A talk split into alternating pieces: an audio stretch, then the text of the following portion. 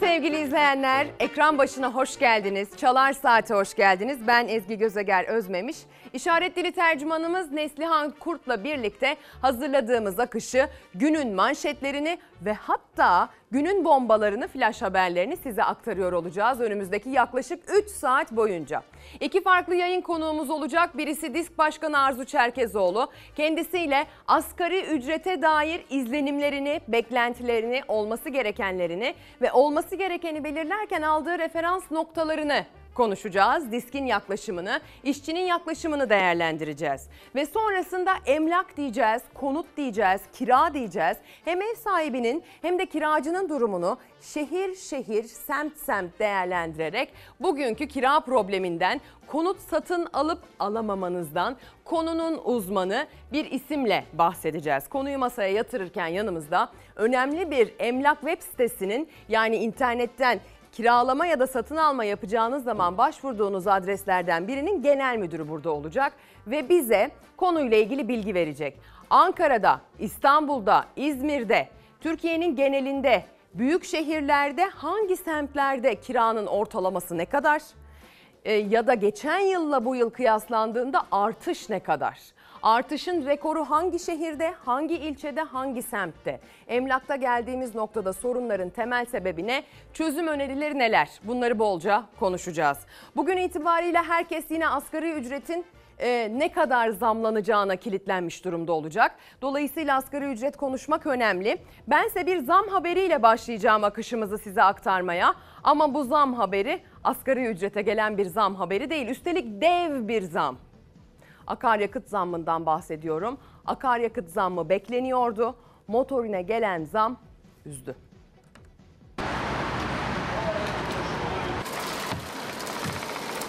Dolar kurunun tırmanışından beri motorine adeta rekor zamlar yağıyor. Motorinin litresine 1 lira 64 kuruş zam yapıldı. 2 hafta önce gelen 1 lira 36 kuruş zamın ardından araç sahiplerine yine kötü haber geldi. Ham petrol fiyatlarında büyük bir değişiklik yaşanmazken doların Türk lirası karşısında rekorlarını tazelemesi vatandaşa zam olarak yansıdı. Takvimler 20 Haziran'a döndüğü anda akaryakıt istasyonlarında fiyat tabelaları değişti. Motorinin litresine 1 lira 64 kuruş zam yapıldı. Gelen büyük zamla birlikte motorinin litresi İstanbul'da ortalama 23 lira 85 kuruşa çıktı. Ankara'da ortalama 24 lira 20 kuruştan, İzmir'de ise ortalama 24 lira 30 kuruştan satılmaya başlandı. Motorine gelen zam yalnızca araç sahiplerini etkilemiyor. Çünkü nakliye araçlarının büyük çoğunluğu çiftçinin tarlasını sürdüğü traktör hepsi motorinle çalışıyor. Yani motorine gelen zam iğneden ipliğe, sebzeden meyveye her şeyin fiyatını doğrudan etkiliyor. İğneden ipliğe, sebzeden meyveye, üreticinin durumundan ulaşımın durumuna ve dolayısıyla aslında hepimizin durumuna her şeyi zincirleme olarak etkileyecektir. Motorin dendiği zaman biliyorsunuz akla hep bu gelir. Tabii ki akaryakıtta benzin de var, LPG de var. Ona gelen zamlar da, o kalemlere gelen zamlardaki bekleniyor. E, hepimizi etkiliyor yine zincirleme olarak ama motorin dendiği zaman özellikle ulaşım ve üretim e, ağırlıklı olarak motorinli cihazlar kullandığı için sevgili izleyenler direkt bir etkisini net bir şekilde en hızlı versiyonuyla görüyoruz. Keşke bu en hızlı versiyonuyla direkt ve net etkiyi asgari ücret zammında, memur zammında da görsek ama gelin görün ki iş oralarda öyle ilerlemiyor diyelim. Hadi gelin gazetelere bakalım. Gazete manşetleri bugün neler söylemiş, bugün neleri gündeme almış. Bugün özellikle çok konuşulacak bir başlığı hemen size söyleyeyim. Hani hangi gazete baskıya yetiştirmiştir, yetiştirmemiştir ona bakarız ama biliyorsunuz Abdülatif Şener yaptığı kime oy verdim çıkışıyla çok konuşulmuştu.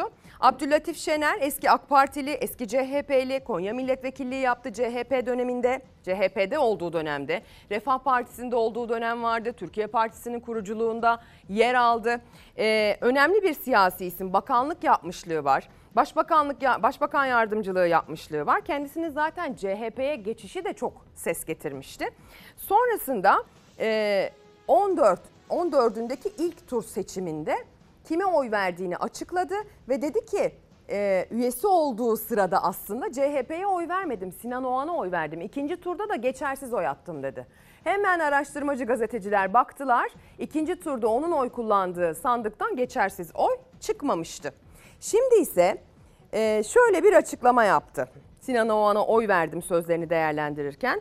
Çapraz mapraz sorular morular yaparken biraz rahatlatmak için beni sorgulayanları biraz da kafa bulmak için söyledim dedi. Yani aslında bunu bu oyu verdiniz mi vermediniz mi sorusuna herhangi bir yanıt tam olarak vermedi ama kafa bulmak için çıkışı gerçekten çok konuşulacak, çok tartışılacak gibiydi. Bugün örneğin Saygı Öztürk hemen köşesinde konuyu ele almış ki o ilk yayın zaten onunla birlikte gerçekleşmişti. Hemen isterseniz bugün çok konuşulacak olan Abdülatif Şener'in o sözlerine kulak verelim. Siz ikinci turda kime oy verdiniz? Ben birinci turda e, Sinan'a Sinan e, Ogan'a Sinan- oy verdim. Ha orada da siz- Kılıçdaroğlu'na siz vermediniz. Cumhuriyet Halk Partili iki- olarak Sinan Oğan'a mı ikinci oy istifa ettiğimi söyledim. İkinci turdaysa ikinci turdaysa geçersiz oy attım. Bir dakika siz 14 Mayıs seçimlerinden sonra istifa ettiğinizi açıklamıştınız. 14 Mayıs'ta daha istifa etmemişken yani CHP'liyken nasıl Sinan Oğan'a oy verdiniz? Bu kadar gürültü beklemiyordum. Biraz rahatlatmak için beni sorgulayanları biraz rahatlatmak için biraz da kafa bulmak için söyledim. Kafa bulmak için mi? Yani bu gerçek değil anlamına mı geliyor? Anlamadım. An- e, yani şimdi e, Ay kafa bulmak ne- için söylediğiniz bir şey biz bir haftadır konuşuyoruz. Hani kafa bulmak için söylüyorsunuz ama İşte boş biz uğraşıyorsunuz. Bak siz de uğraştıysanız bu konuyla. Ama- Bu konuyla uğraşanların hepsi boş uğraşıyorlar. Biz Kendilerine de boş uğraştırıyorsunuz o zaman. Kamikaze saldırıları yapıyorlar. Beş Kendilerini tahrip ediyorlar. Savunmaya çık benim üzerimden savunmaya çalıştıkları kendi siyasi hareketlerine zarar veriyorlar. Tamam bunu ben anladım birkaç defa biriyim. söylediniz ama Sinan Oğan'a aslında oy vermediğinizi anladım ben buradan ama. Ay kafa bulmak için söyledim. Yani bu söylenecek bir şey değil. Çünkü sorgulanacak bir şey değil. Bir şey anayasaya aykırıysa sorgulanması, anayasaya aykırıysa söylenmesi de gerekmez. Bunu bilen biriyim. Ama madem hadi istiyorsunuz koyuyorum masaya dedim. Evet. O bakımdan kafa buldum dedim. Bugün bu sözler çok tartışılır. Bugün bu sözler çok konuşulur. TV5'te dile gelen bu sözler efendim gündeme bomba etkisi yaratır. Abdülatif Şener bu açıklamaları yaparken böyle bir yankısı olacağını, böyle bir geri dönüş alacağını tahmin etmediğini de söylüyor. Ama ıskaladığı nokta şu. CHP'nin son dönemde Kemal Kılıçdaroğlu'nun son politik politikalarıyla aldığı şekil, yürüdüğü yol, baktığı yön aslında sağ siyasetten, merkez sağ siyasetten de kendi içlerine isimler almak yönünde oldu. Yani hani o Halil İbrahim sofrası şeklinde finalize edildi ya gelinen noktanın analizi öyle yapıldı ya aslında bu bir süredir devam eden bir süreçti. CHP içerisinde sağ siyasetten isimler kendine yer bulmaya başladılar. Yani aslında CHP yeni bir çizgiye geçmiş oldu Kemal Kılıçdaroğlu'nun bu yaklaşımıyla birlikte. Son olarak altılı masada yine masanın sağ bileşenleriyle ilgili CHP ciddi eleştiriler aldı. Sonrasında milletvekili dağılımları gerçekleştiğinde başka bir eleştiri dalgası daha haliyle yükseldi ki en büyük eleştiriler de o dönemde geldi. E tabii ki hal böyleyken sağ siyasetten CHP'ye dahil edilmiş Abdülatif Şener'in ben bir de üstelik ilk turda e, CHP'ye istifa ettim diyor ama aslında teknik olarak CHP'de olduğu dönemde oy vermedim demiş olması Kemal Kılıçdaroğlu'nun zaten çok eleştirilen bu yaklaşımının tam bir örneği gibi gün yüzüne çıkmış oldu. Iskaladığı bu olmuş oldu Abdülatif Şener'in. Tabii ki Abdülatif Şener'in bu arada oğlunun AK Parti çatısı altında siyaset yapıyor olması da aynı minvalde, aynı başlık altında çok tartışıldı. Yani zamanlama manidar şeklinde yorumlandı. Bu çıkışların, bu yön değişikliğinin, bu fikir değişikliğinin. Siyasi fikirler değişebilir. Ee, farklı gerekçeleri olabilir bu değişikliklerin. Ama tabii ki zamanlaması, hangi sözlerle ifade edildiği, hangi zeminde dile getirildiği bunların hepsi bir anlam taşır. Zaten Türkiye'de siyaseti takip etmek, anlam çıkarmak demek. Ne demek istedi acaba şeklinde böyle bir kafa yürütmeyi maalesef mecburen beraberinde getir- Ee, pek bir netlik olmadığı için. Dolayısıyla bu da değerlendiriliyor. Abdülatif Şener'in bu durumu bir simge olmuş oldu. Son sözler kafa bulmak için söyledim sözleri tartışılır. Hem gazetecilik açısından tartışılır. Ee, gazetecilerle mi kafa bulmak istediniz diye soru sorulacaktır. Ki o yayınla ilgili de eleştirileri var Sayın Şener'in. Ne kadar yerinde ne kadar değil tartışmalı. Hem de tabii ki siyasi açıdan tartışılacaktır. CHP'nin içinde bulunduğu durum açısından tartışılacaktır. Bugün e, birazdan aktaracağız. Türk İş Başkanı Ergün Atalay akşam saatlerinde Cumhurbaşkanı Erdoğan'la görüştü. Asgari ücret konusunda gün sayanlar hatta saat sayanlar var ekran başında biliyorum. Perşembe günü itibariyle artık netleşmiş olur deniyor. Zam oranı, net rakam Temmuz'dan itibaren ele geçecek olan asgari ücret oranı. Bu hafta sonu itibariyle İyi Parti'de 3. olan kongre gerçekleşecek, kurultay gerçekleşecek sevgili izleyenler. Akşener'in karşısında şimdilik resmileşmiş bir aday yok ama Cumhuriyet Gazetesi'nin bir kulisi e, orada bir kadın adayın karşısına çıkabileceğini söylüyor.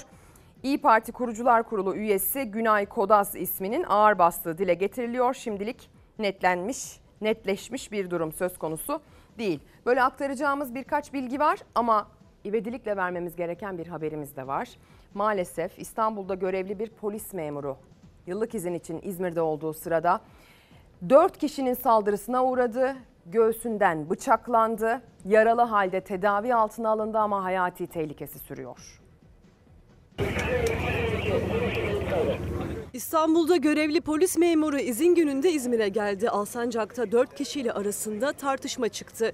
Grubun içindeki bir saldırgan bıçakla polisi göğsünden yaraladı. Çevik Kuvvet Şube Müdürlüğü'nde görevli polisin hayati tehlikesi var. Alsancak kordon boyunda çimlerde oturuyordu polis memuru CA. 4 kişilik bir grup, bir yabancı uyruklu CA ile sözlü tartışmaya tutuştu. Tartışma büyüdü. Saldırganlardan bir yanında bulundurduğu bıçakla polis memuru CA'yı göğsünden yaraladı. Çimenlik alanda polisin kanlar içinde kaldığını gören vatandaşlar hemen ekipleri aradı. Sağlık ekiplerinin ilk müdahalesinin ardından CA Sağlık Bilimleri Üniversitesi İzmir Tepecik Eğitim ve Araştırma Hastanesi'ne kaldırıldı. Gözaltına alınan saldırganların birçok suçtan kaydı olduğu ortaya çıktı. İstanbul'da Çevik Kuvvet Şube Müdürlüğü'nde görevli polis memuru CA'nın durumu kritik. Umarım oradan iyi bir haber vermek de bize kısmet olur. İlerleyen saatler içerisinde belki ilerleyen günlerde e, bu ekrandan duyarsınız o iyi haberi sevgili izleyenler. Şimdi biraz havanın durumundan bahsedeceğiz. Artık Haziran'ın 20'si olmasına rağmen kuvvetli sağanak yağışlar devam ediyor. Hadi diyelim ki kuvvetli sağanak yağış berekettir, yağsın, toprak zaten suya aç. Zaten susuzluk kapıda bekleyen büyük bir tehlike. Ama öyle bir yağ yok ki kuvvetli sağanak yağışlar faydadan çok zarar getirir halde. Keşke felaket değil bereket olsa diye tekrar tekrar söylüyoruz ama öyle olmuyor. Ama en büyük sınavı da şehirler veriyor. Yani yine kul yapısı. Devam edelim. Yeni normal artık bu yapmamız gereken hatadan ders almak demiş. Bugün Karar Gazetesi konuyu bugün sür manşete taşımaya değer görmüş. İklim değişikliği etkisiyle Ağustos'a kadar sağanak afeti. Türkiye'nin dört bir yanını aşırı yağışlar vurdu. Uzmanlarsa sellerde iklim değişikliğinin etkisine dikkat çekti. Almanya Teknoloji Enstitüsü'nde iklim araştırmaları yürüten Doktor Gamze Koç, dört mevsim tanımının artık değişmeye başladığını belirtti. Boğaziçi Üniversitesi'nden Levent Kurnaz ise Ağustos'a kadar aynı şeyi yaşayabiliriz dedi diyor. Ankara'dan Edirne'ye taşkın kabusu, meteorolojinin 28 il için verdiği sarı kodlu uyarı sonrası birçok ilde sağanak etkili oldu. Manisa'da devlet hastanesini su bastı. Uşak'ta 3 ev tahliye edildi. Edirne Keşan'a bağlı Erikli'de de evler caddeler su altında kaldı. Sabah saatlerinde dün hastaneyi su basmasını söylemiştik. Saatler içinde bilgiler netleşti. Hastaneden tahliyelerin sayısı arttıkça arttı. Durumu kritik olanlar hayati tehlikeye girdi sırf bu su baskını yüzünden. Hadi gelin son yağmurlar adres adres nerede hangi mağduriyete sebep olmuş ona bakalım.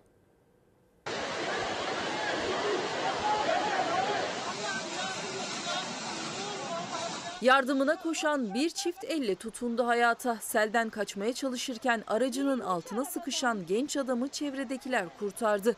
Kuvvetli yağmurun düştüğü hemen her ilde hayatta kalma mücadelesi vardı. Başkentte akşam saatlerinde etkili olan sağanak nedeniyle caddeleri ve evleri su bastı. Keçiören Yükseltepe mahallesinde sel nedeniyle kapanan yolda otomobilinde mahsur kaldı bir sürücü. Kendi imkanlarıyla kurtulmaya çalıştı ama başaramadı. Düştü. Kendi aracının altına sıkıştı. Boğulmak üzereyken yardımına koştu bir vatandaş. O suyun üstünde tutmaya çalışırken diğerleri de araçlarıyla suyun hızını kesmeye çalıştı. Herkes zamanla yarışıyordu.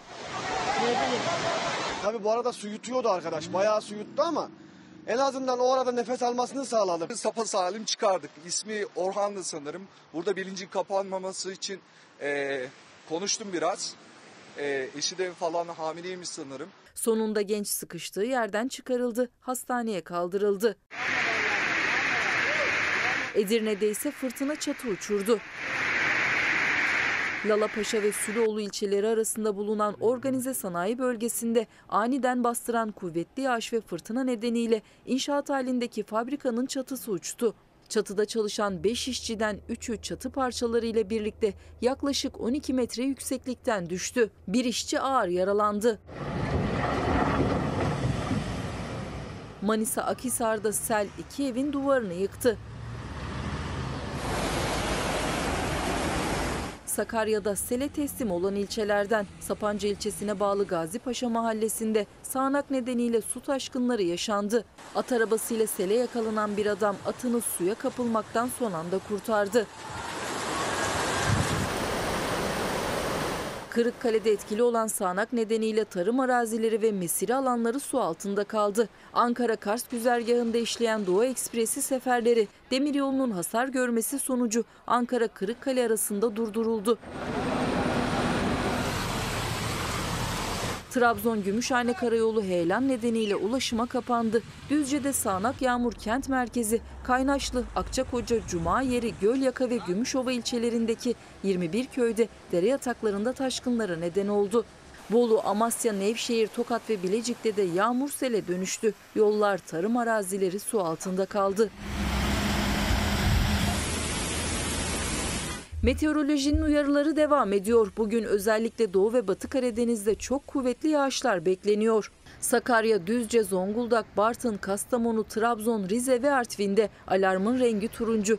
Kocaeli, Bolu, Karabük ve Ordu'da ise sarı. Yurdun büyük bölümü perşembe gününe kadar kuvvetli sağanak yağmurla ıslanmaya devam edecek. Sel ve su baskınları yaşanabilir. Dikkatli olunmalı.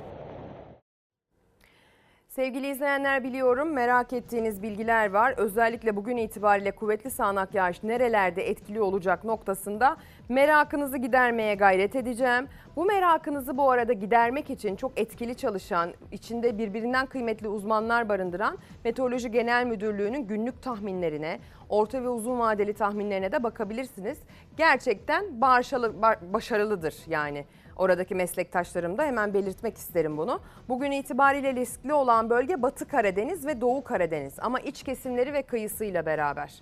Özellikle kıyıdan başlayarak Batı Karadeniz'de gün içerisinde ilerleyen saatlerde hemen başlayacak şekilde kuvvetli sağanak yağış, sel, su baskını ve taşkına sebep olabilir.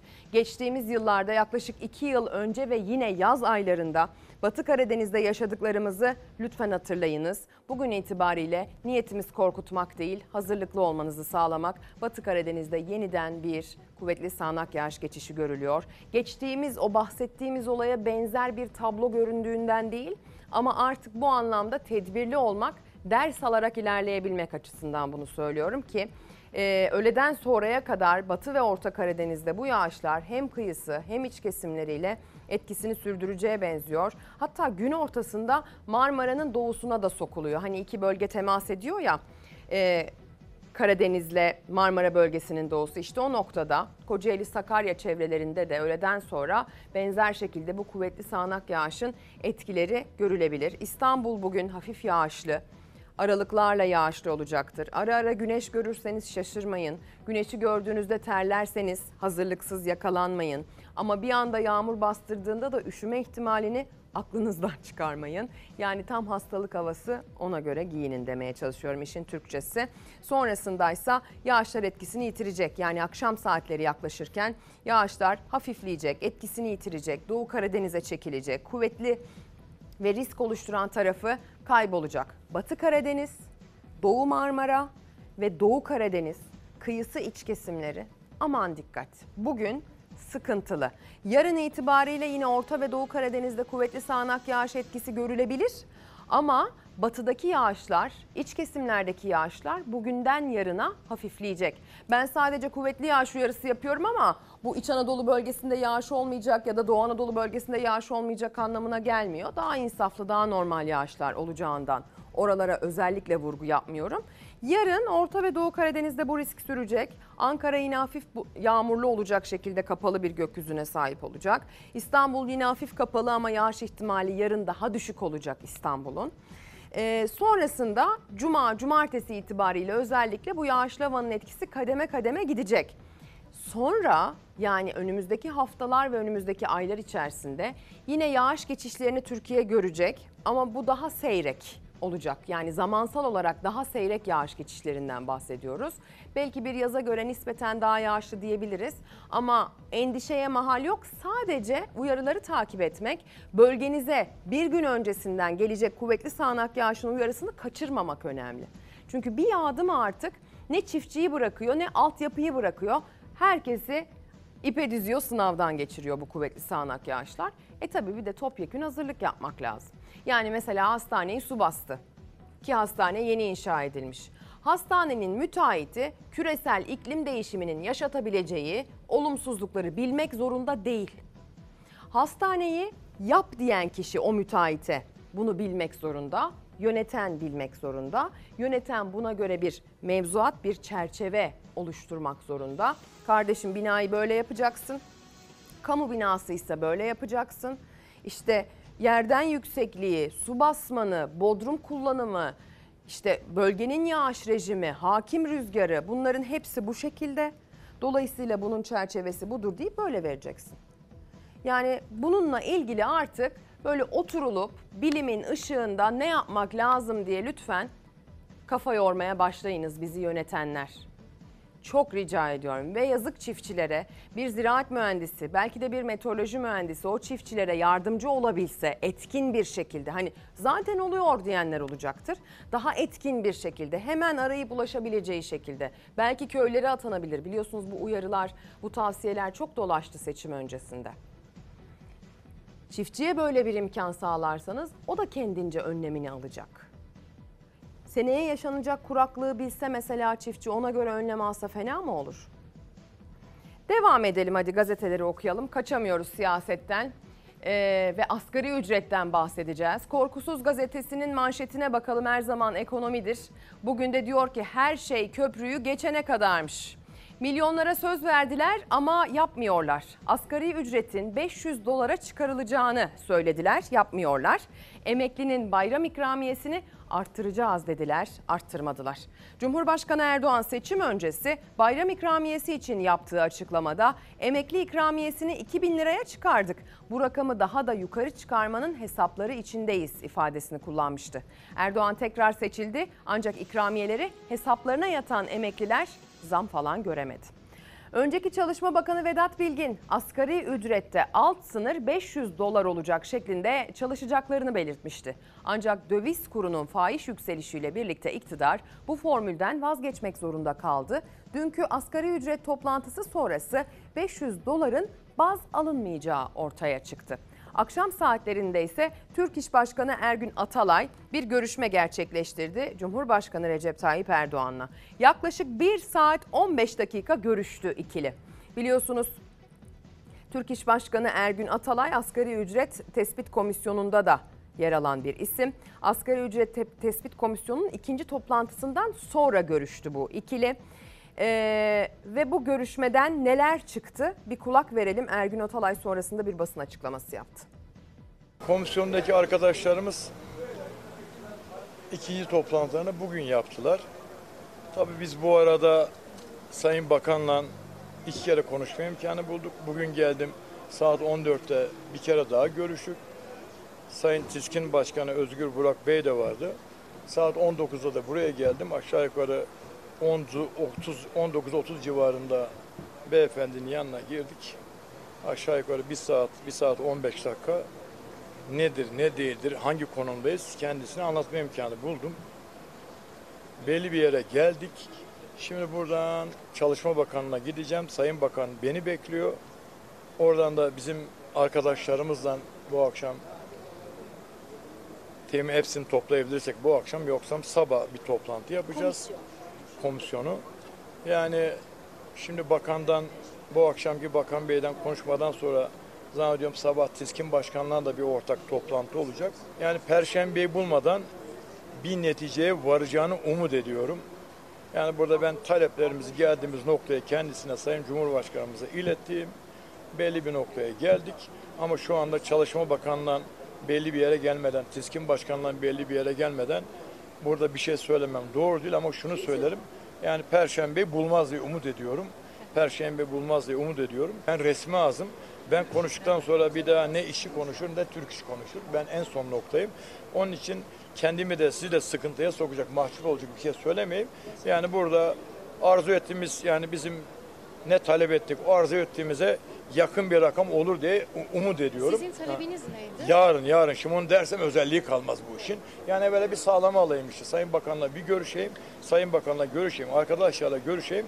Yani Perşembe'ye kalmadan bitireceğimizi umut ediyorum. Ben düşüncelerinizi merak ediyorum. O yüzden e, Instagram'dan son paylaşımın üzerinde Twitter'dan e, bize düşüncelerinizi, fikirlerinizi, asgari ücret zammının ne olması gerektiğiyle ilgili görüşlerinizi lütfen yazın gönderin. Az evvel bahsettik. Asgari ücrete bekleniyordu ama dev zam motorine geldi. Asgari ücretin sizce ne olması gerektiğini merak ettiğimden Çalar Saat başlığının altında toplanalım derim kabul ederseniz bu başlık altında bize gerek asgari ücretle ilgili gerekse bir türlü zamlanmak bilmeyen söz verildiği halde artmayan bayram ikramiyesinden de bahsedebilirsiniz. Zamlanmayan dul ve yetim aylıklarından da bahsedeceksiniz. Adım gibi eminim ben de o elimden geldiğince okuyacağım. Herkes kendi derdini yazacak. Biz de bol bol okuyacağız ilerleyen saatlerde. Şimdi Kos Adası'na doğru götüreceğim sizi. 27 yaşında genç ve güzel bir kadın cesedi bulundu. Kötü halde diyeyim hadi sabah sabah çok detay vermeyeyim Haberde izleyeceksiniz. Katil zanlısı Bangladeşli bir göçmen. Şimdi Yunanistan'ın Kos Adası'na gidiyoruz. Τες κινήσεις της κοπέλας έχουν καταγραφεί και εξετάζονται από τις αρχές. Dünya bu cinayeti konuşuyor. Yunanistan'ın turizm merkezi Kos Adası'nda geçen hafta kaybolan 27 yaşındaki Polonyalı kadının cesedi parçalanmış halde bulundu. Katil zanlısı ise Bangladeşli bir göçmen. Genç kadının cinayetten hemen önce çekilmiş görüntüleri de ortaya çıktı. Polonya vatandaşı Anastazya Rubinska geçtiğimiz pazartesi günü garson olarak çalıştığı restorandan çıktığından bu yana kayıptı. Polis bir markette alışveriş yaptığı bu son görüntülerinden hareket ederek genç kadının izini sürdü. Rubinska'nın marketin hemen dışında dördü Pakistan, biri Bangladeş uyruklu 5 kişiyle bir süre oturduğu ardından da Bangladeşli kişiyle birlikte motosikletle gittiği ortaya çıktı. Yunan polisi Rubinska'nın cesedini Bangladeş uyruklu göçmenin evine bir kilometre uzaklıkta bir çöp poşetinin içinde ve parçalanmış halde buldu. İlk belirlemelere göre genç kadın cinsel saldırıya uğradıktan sonra öldürülmüştü. Bangladeş uyruklu şüpheli tutuklandı. 32 yaşındaki katil zanlısı sığınmacının uzun yıllardır Kosta yaşadığı ve toplu konutlarda çalıştığı bildirildi. Vücudunda boğuşma izleri bulunan şüphelinin evinde de cinayetten sonra İtalya'ya alınmış bir uçak bileti bulundu. Yunan medyası şüphelinin çalışma izni bulunduğunu açıkladı. Ergün Atalay'ın açıklamasından sonra asgari ücretle ilgili gönderdiğiniz mesajlar var. Öğretmenler 2022 puanımızla hakkımız olan 55 bin ek atamanın ivedilikle yapılmasını talep ediyoruz diye mesaj gönderiyorlar. Antalya'dan selamlarınızı aldık. Teşekkür ederiz Aydın Bey. Anlatılarak anlamayanların yaşayarak öğrenecekleri bir sürece giriyoruz diye düşünüyorum. Mesajını da bir izleyicimiz göndermiş. İyi Kerten, İbrahim Kaan Erten'miş kendisi. Önemli ve güzel bir mesaj göndermiş. Çalar Saat başlığı altında Serdar Bey bir mesaj gönderiyor. Asgari ücretin kaç olacağı önemli değil çünkü her gün zam yağmaya devam ediyor demiş. Abla en düşük memur maaşı ne olacak sorusunu Bayram Bey soruyor efendim. En düşük memur maaşıyla yani memurun asgari ücretiyle e, özel sektörün asgari ücretini bir araya getirdik, yan yana getirdik, kıyasladık ve bunu belirlerken kimin hangi referans noktasını aldığını ama aslında hangisini alması gerektiğini sorguladık ilerleyen dakikalarda. Hem memurdan hem de işçinin asgari ücretinden, emekçinin asgari ücretinden, özel sektörden, ücretlendirmelerden genişçe bahsedeceğiz. Arzu Çerkezoğlu zaten burada olacak. Biliyorsunuz eli kulağında açıklanacak asgari ücret. Bakalım Arzu Çerkezoğlu son gelişmeleri nasıl değerlendirecek ona da bakacağız. Madem sınırlarımızın ötesinden bir haber verdik, hadi gelin bir de İsrail'e gidelim. İşgal altında biliyorsunuz Batı Şeria. İki Filistinliyi gözaltına almak için Cenin kentine baskınlar düzenlendi. Uzun zaman sonra helikopter kullandı İsrail bu saldırılarda ve 5 Filistinli yaşamını yitirdi.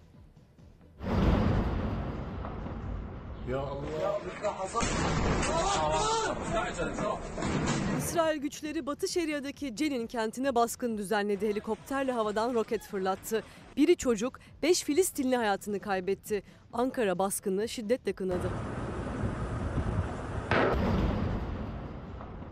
İsrail'in Filistinlilere yönelik zulmü bir kez daha kendini gösterdi. İsrail güçleri iki Filistinliyi gözaltına almak için sabah saatlerinde zırhlı araçlarla Cenin mülteci kampına baskın düzenledi. Bölgedeki Filistinlilerin İsrail askerlere tepki göstermesiyle çatışma çıktı. İsrail güçleri Filistinli gençlere gerçek mermi, gaz ve ses bombalarıyla saldırdı. 20 yıl aradan sonra baskında helikopter kullandı. Bazı noktaları roket fırlattı. Ya Allah! Baskında biri 15 yaşında çocuk 5 Filistinli öldü, 90 Filistinli de yaralandı. İsrail saldırıyı kayıt altına alan basın mensuplarını da hedef aldı. İsrail ordusu saldırı sonrası bölgeden çekilen bazı askerleri taşıyan bir zırhlı aracın el yapımı patlayıcı ile hedef alındığını öne sürdü. Helikopterlerin baskında silahlı kişiler tespit edildikten sonra ateş açtığını duyurdu.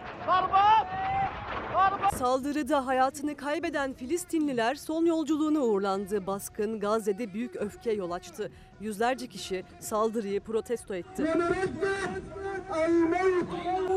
Ankara, İsrail şiddetine tepkisiz kalmadı. Dışişleri Bakanlığı baskında aralarında çocukların da bulunduğu 5 Filistinlinin hayatını kaybetmesini şiddetle kınadı. Ya Allah! Şimdi hızla bir reklama gideceğiz. Ardından aktaracağımız çok fazla manşetimiz ve başlığımız var. Bir yere ayrılmayın. Günaydın sevgili izleyenler. Bir kez daha günaydın. Tekrar tekrar günaydın. Hatta bir kere daha günaydın. Bu da ilave olsun. Bu yoktu içimden geldi. Çünkü çokça günaydın dememiz gerekiyor. Ekonomiden bahsedeceğiz. Asgari ücretin belirsizliği içerisinde devinimler yaşayacağız, yoğrulacağız geçtiğimiz günlerde olduğu gibi. E sonrasında kiradan, emlaktan, konuttan, ev almanın artık hayal olduğundan, ev değiştirmenin ne kadar imkansız olduğundan bahsedeceğiz. Özel konu başlıklarında çok özel konu konuklarımız da olacak bizlerle birlikte.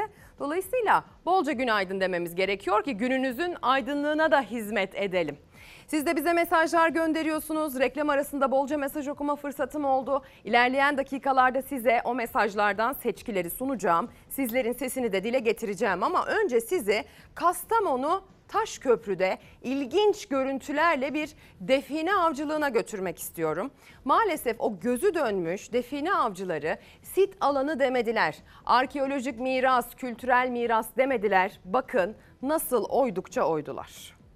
Ama aşağısı çok ilginç. Bu şey- hep ıslak. Tamam. Komple ıslak. İndikçe baktık bir merdiven kurulmuş. Sağlı sollu alabildiğine inanılmaz yüzlerce çuvallarla taşlar. Aşağı indiğimizde şok olduk. Öyle güzel bir tarihi dokuya öyle aşırı bir zarar vermişler ki. Definecilerin yaptığı kazı görenleri şok etti. Kaçak kazı yapılan mağarada çuvallarla taş toprak bulundu. Birçok kültür varlığına da zarar verildiği tespit edildi. Sağlı solu çuvallar varken en az rulo rulo böyle çuvallar boş hazır şekilde orada da çuvallar bekliyor. Yani inanılmaz bir şey. Onları nasıl kazmışlar? Yani nasıl o taşları kırmışlar, o vaziyete getirmişler? Kastamonu'da Taşköprü Yerel Eylem Grubu Derneği öncülüğünde Kastamonu Üniversitesi ile Taşköprü Belediyesi'nin ortaklığında yürütülen çalışmalarla macera rotası belirleniyor.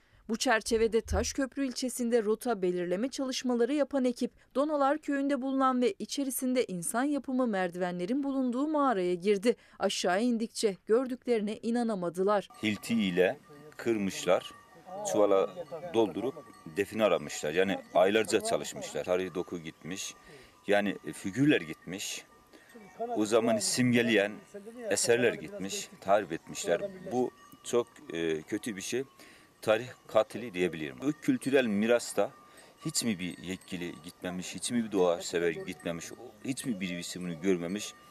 Ta ki buna kadar onu da bilmiyorum. Mağara defineciler tarafından talan edilmiş ve kaçak kazılar yapılmıştı. Kazılarda çıkan taşlar da çuvallara konulmuş, çıkarılması mümkün olmadığı için mağaraya doldurulmuştu. Yani sit alanı ama inanılmaz talan edilmiş. Sit alanı talan edilmiş. Tünelin ve devamındaki mağaranın korunaklı hale getirilerek turizme kazandırılması istenildi. Sanırım daha alt seviyelerde ırmak yatağına doğru olan yerlerde de e, zindanların olduğunu düşünüyoruz.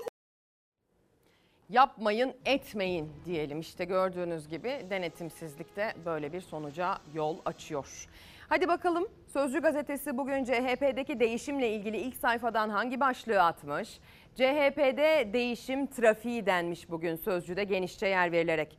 Seçimde beklenen oyu alamayan CHP'de peş peşe görüşmeler ve açıklamalar yapılıyor. Gerekiyorsa genel başkan bile değişmeli sözleri İmamoğlu'na ait. Gazeteci Fatih Altaylı'ya konuşan İBB Başkanı seçimi kaybetmemize rağmen hiçbir şey olmamış gibi davranamayız diyor. Sözcü bunu ilk sayfaya taşıyor. CHP'li Canan Kaftancıoğlu'ndansa şiirli bir mesaj var. Asla umutsuz olmayın şeklinde. CHP İstanbul İl Başkanı Canan Kaftancıoğlu parti içinde başlayan değişim talebiyle ilgili sessizliğini o şiirle bozdu. Dün attığı mesajda umut bir çiçek yeniden yeşerecek dedi diyor. Kemal Bey gitsin ben geleyim denilerek bir şey değişmez. CHP'li Battal İl Gezdi'den de bu yönde bir çıkış geldi. Aytunç Erkin'in yazısına konu olmuş, ilk sayfada değerlendirilmiş. Bir de Saygı Öztürk'ün yazısı var ki biz de az evvel o sesi size aktardık. Abdülatif Şener'in sözleri köşeye taşınmış. Seçimde Kılıçdaroğlu'na oy vermediğini, ikinci turda geçersiz oy attığını söyleyen Abdülatif Şener ağız değiştirdi. O sözleri kafa bulmak için söyledim dedi. Oy konusunda kafa bulmuş diyor sözcü. Az evvel bahsetmiştik hatırlayacaksınız. CHP'deki değişimi ilk sayfasından aktaran bir diğer gazete yani bu değişim trafiğinde gelinen son noktayı Pencere gazetesi olmuş. Diyor ki Kılıçdaroğlu'ndan Özel'e adaysa istifa etsin. Değişim tartışmalarıyla çalkalanan Cumhuriyet Halk Partisi'nde genel başkanlık için adı geçen Özgür Özel'le ilgili çarpıcı bir açıklama geldi. Genel başkanlık konusunda sorumluluk alabileceğini açıklayan Grup Başkanı Özgür Özel'in adaylığına itiraz etmeyen Kılıçdaroğlu uyarıda bulundu. Eğer CHP'li gibi her CHP'li gibi genel başkanlığa aday olma niyeti varsa saygı duyarım ancak bunu gerçekleştirmek için grup başkanlığından istifa etmelidir. İkisi bir arada olmaz. Bunu etik ve şık bulmam ifadelerini kullandı diyor. Bakın burada hani verdiğim koltuğu geri alırım şeklinde yorumlanabilecek de bir e, durum var mıdır acaba diye sormak lazım. Değişim gerekiyorsa genel başkanı da kapsar sözleri ise hemen altta değerlendirilmiş başlık İmamoğlu'nun sözleriyle şekilleniyor. Fatih Altaylı'ya verdiği röportaj üzerinden. Hadi gelin CHP'deki değişim rüzgarına bir kısa süre kapılalım biz de. Arkadaşlar dikkatli olun. CHP sözcüsü aman dikkat edin dedi yerler kaygan burada. Biz de e, gülümsedik sağlam bastığımızı söyleyerek yukarıya çıktık. Zafer Partisi Genel Başkanı Ümit Özdağ yağmurlu havada kendisini karşılayan Faik Öztürk'ün uyarısını CHP'deki değişim tartışmalarına yorarak yaptı espriyi. CHP lideri Kılıçdaroğlu espriye gülümsemekle yetindi. Seçimleri, seçim sonuçlarını, yerel yönetim seçimlerini birlikte değerlendirdik. Kılıçdaroğlu ve Özdağ arasındaki görüşme Cumhurbaşkanlığı seçimlerinin ikinci turunda olduğu gibi yerel seçimlere dönük bir işbirliğinin de öncüsü mü bilinmez ama CHP şimdi değişim nasıl ve ne zaman sorusunun cevabının peşinde. Cumhuriyet Halk Partisi'nin geleneklerinde, Cumhuriyet Halk Partisi'nin genlerinde genel başkanın istifası veya genel başkanın imzayla gönderildiği bir tarih yoktur. Değişimin önünü sonuna kadar açacağım.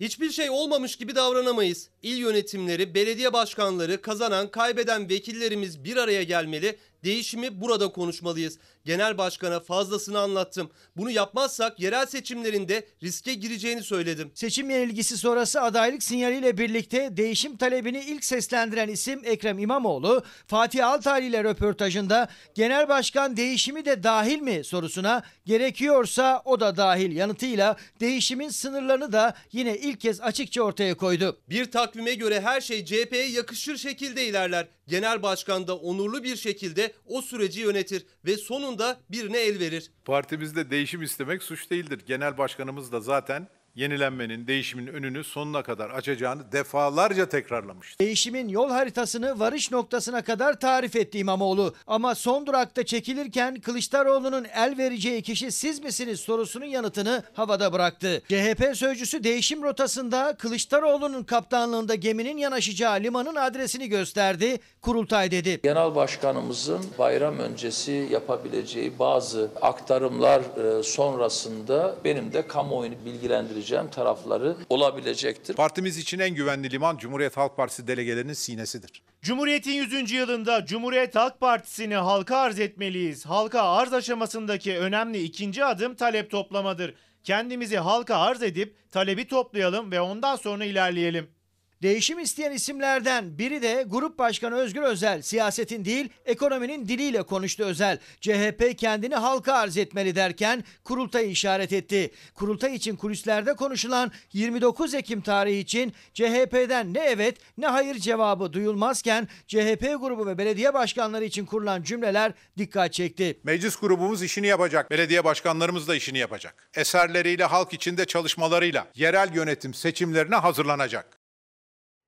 Belediye başkanlarımız işini yapacak sözleri gerçekten çok dikkat çekti. Faik Öztürk'ün bu sözleri de bugün konuşulmaya devam edeceğe benziyor. Nuray Babacan AK Parti içinden kulis bilgilerini köşesine aktarmış bugün. Bakın CHP'de bunlar olurken orada neler oluyor ona bakalım diye özellikle şu dakika bu notu düşmek istiyorum.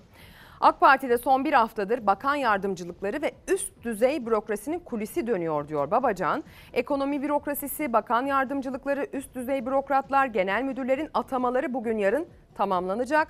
Bugün bazı görevlendirmeler yapılabilir. Cumhurbaşkanı danışmanlarında da değişiklik bekleniyor demiş ki zaten eli kulağında haber hemen geldi.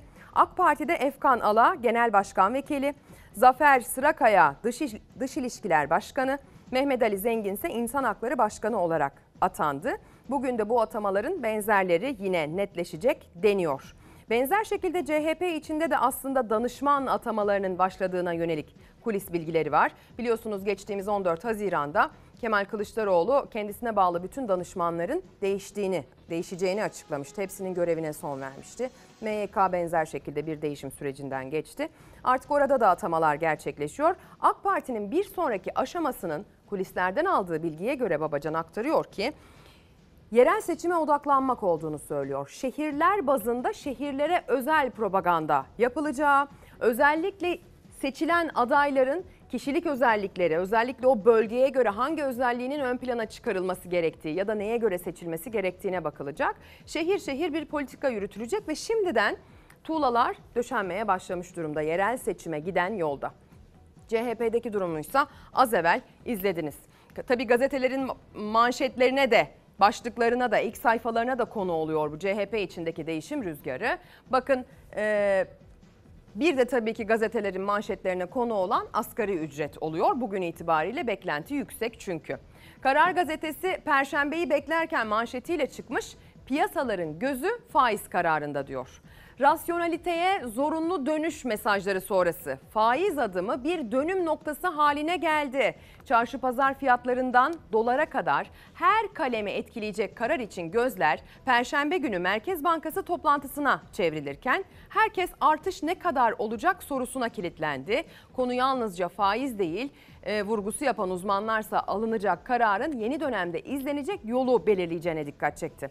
Bakın faizin artık arttırılacağı neredeyse kesin gözüyle bakılan bir gerçek. Merkez Bankası Perşembe günü toplanacak ve illa oradan deniyor ki bir faiz artışı kararı çıkacak. Herkesin aklına nas vurguları gelecek. Herkesin aklına peki zamanında bu faiz politikasının böyle olmaması gerektiğini söyleyenleri terörize ettiniz o ne olacak soruları gelecek.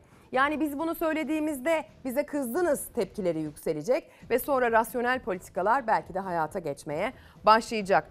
Daron Acemoğlu'ysa bununla ilgili bir e, fikir paylaştı. Medyaskop'ta Ruşen Çakır'ın konuğuydu ve dedi ki faizin birden artırılmasının büyük problem yaratabileceğine vurgu yaparak ABD'de bu tavır iki bankanın batmasına sebep oldu dedi. Bakın bu bir uyarıdır. Ee, kendisi MIT'de profesör, ekonomi profesörü, dünyanın ne dediğine kilitlendiği bir isim. Hatta AK Parti'nin hangi sahiplerle seçimi kazandığına dair de ekonomiye temas eden noktalardan bir takım çıkarımlarda bulunmuş Acemoğlu. Önemlidir. Ee, anlamak, okumak gerekir diye düşünüyorum. Yeni Çağ Gazetesi ise bakın toplantıyı manşetten nasıl yorumlamış asgari ücret tespit toplantısını. Asgari ücret değil çay kahve sohbeti.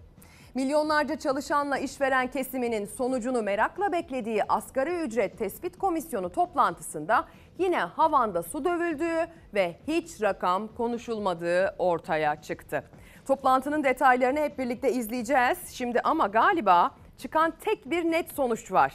Verilen 500 dolar sözü tutulmayacak.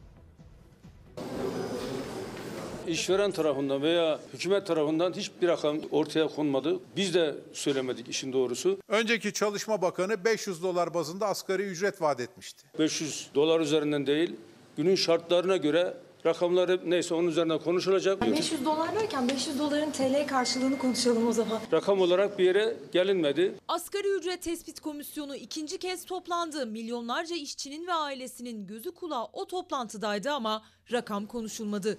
İşçi 500 dolar vaadinin yerine gelmesini beklerken masada işçiyi temsilen oturan Türk İş ise işverenle aynı açıklamayı yaptı.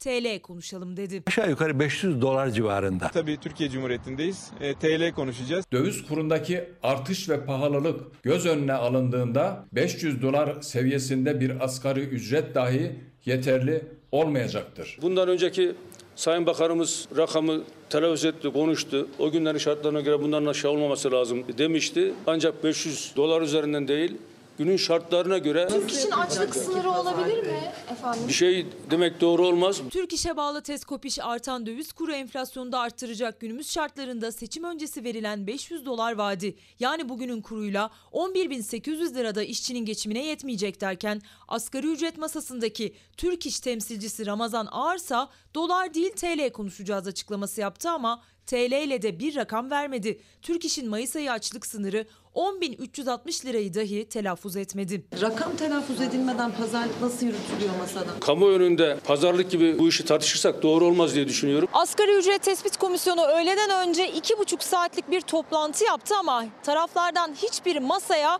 rakam getirmedi. Çalışma Bakanlığı'nda şu dakikalardaysa ikinci bir toplantı daha var. Çalışma Bakanı TİSK ve Türk İş Başkanı'yla bir araya geldi. İddiaya göre Çalışma Bakanlığı'nda aynı gün içinde yapılan ikinci asgari ücret toplantısında da rakam gündeme gelmedi. Yarım saat süren toplantıdan sonra sendika başkanları çıkışta açıklama yapmazken görüntü de vermek istemedi. Bence dolar üzerinden konuşmak hatalı olur. 10.500 ile 11.500 lira arasında bir rakam açıklanacağı öngörülüyor. İşveren tarafında Tim Başkanı Gültepe asgari ücretin en fazla 11.500 lira olacağını öngörüyorum açıklaması yaptı ama komisyonda işveren temsilcisi TİSK iktidarın asgari ücret desteğini duymadan rakam teklif etmek istemiyor kulislere göre. Diske bağlı Birleşik Metalist Sendikamızın açlık sınırı 10.072 lira, yoksulluk sınırı ise 4 kişilik bir aile için 34.834 liradır. En azından 2 kişi çalıştığı zaman o eve bir yoksulluk sınırı kadar bir gelir girebilmesi sağlanmalıdır. İşçi adına ise pazarlık masasındaki Türk İş dışında pek çok kesimden rakam açıklamaları geldi. Disk asgari ücretin 17.400 lira olmasını talep ediyor. Asgari ücretin en az 15 bin lira olması gerektiğini düşünüyoruz. Çalışma Bakanı Vedat Işıkhan asgari ücretin ne zaman açıklanacağı belli değil dedi. Bayramdan önce belirlenmesi bekleniyor. Son sözü ise yine Cumhurbaşkanı Erdoğan söyleyecek.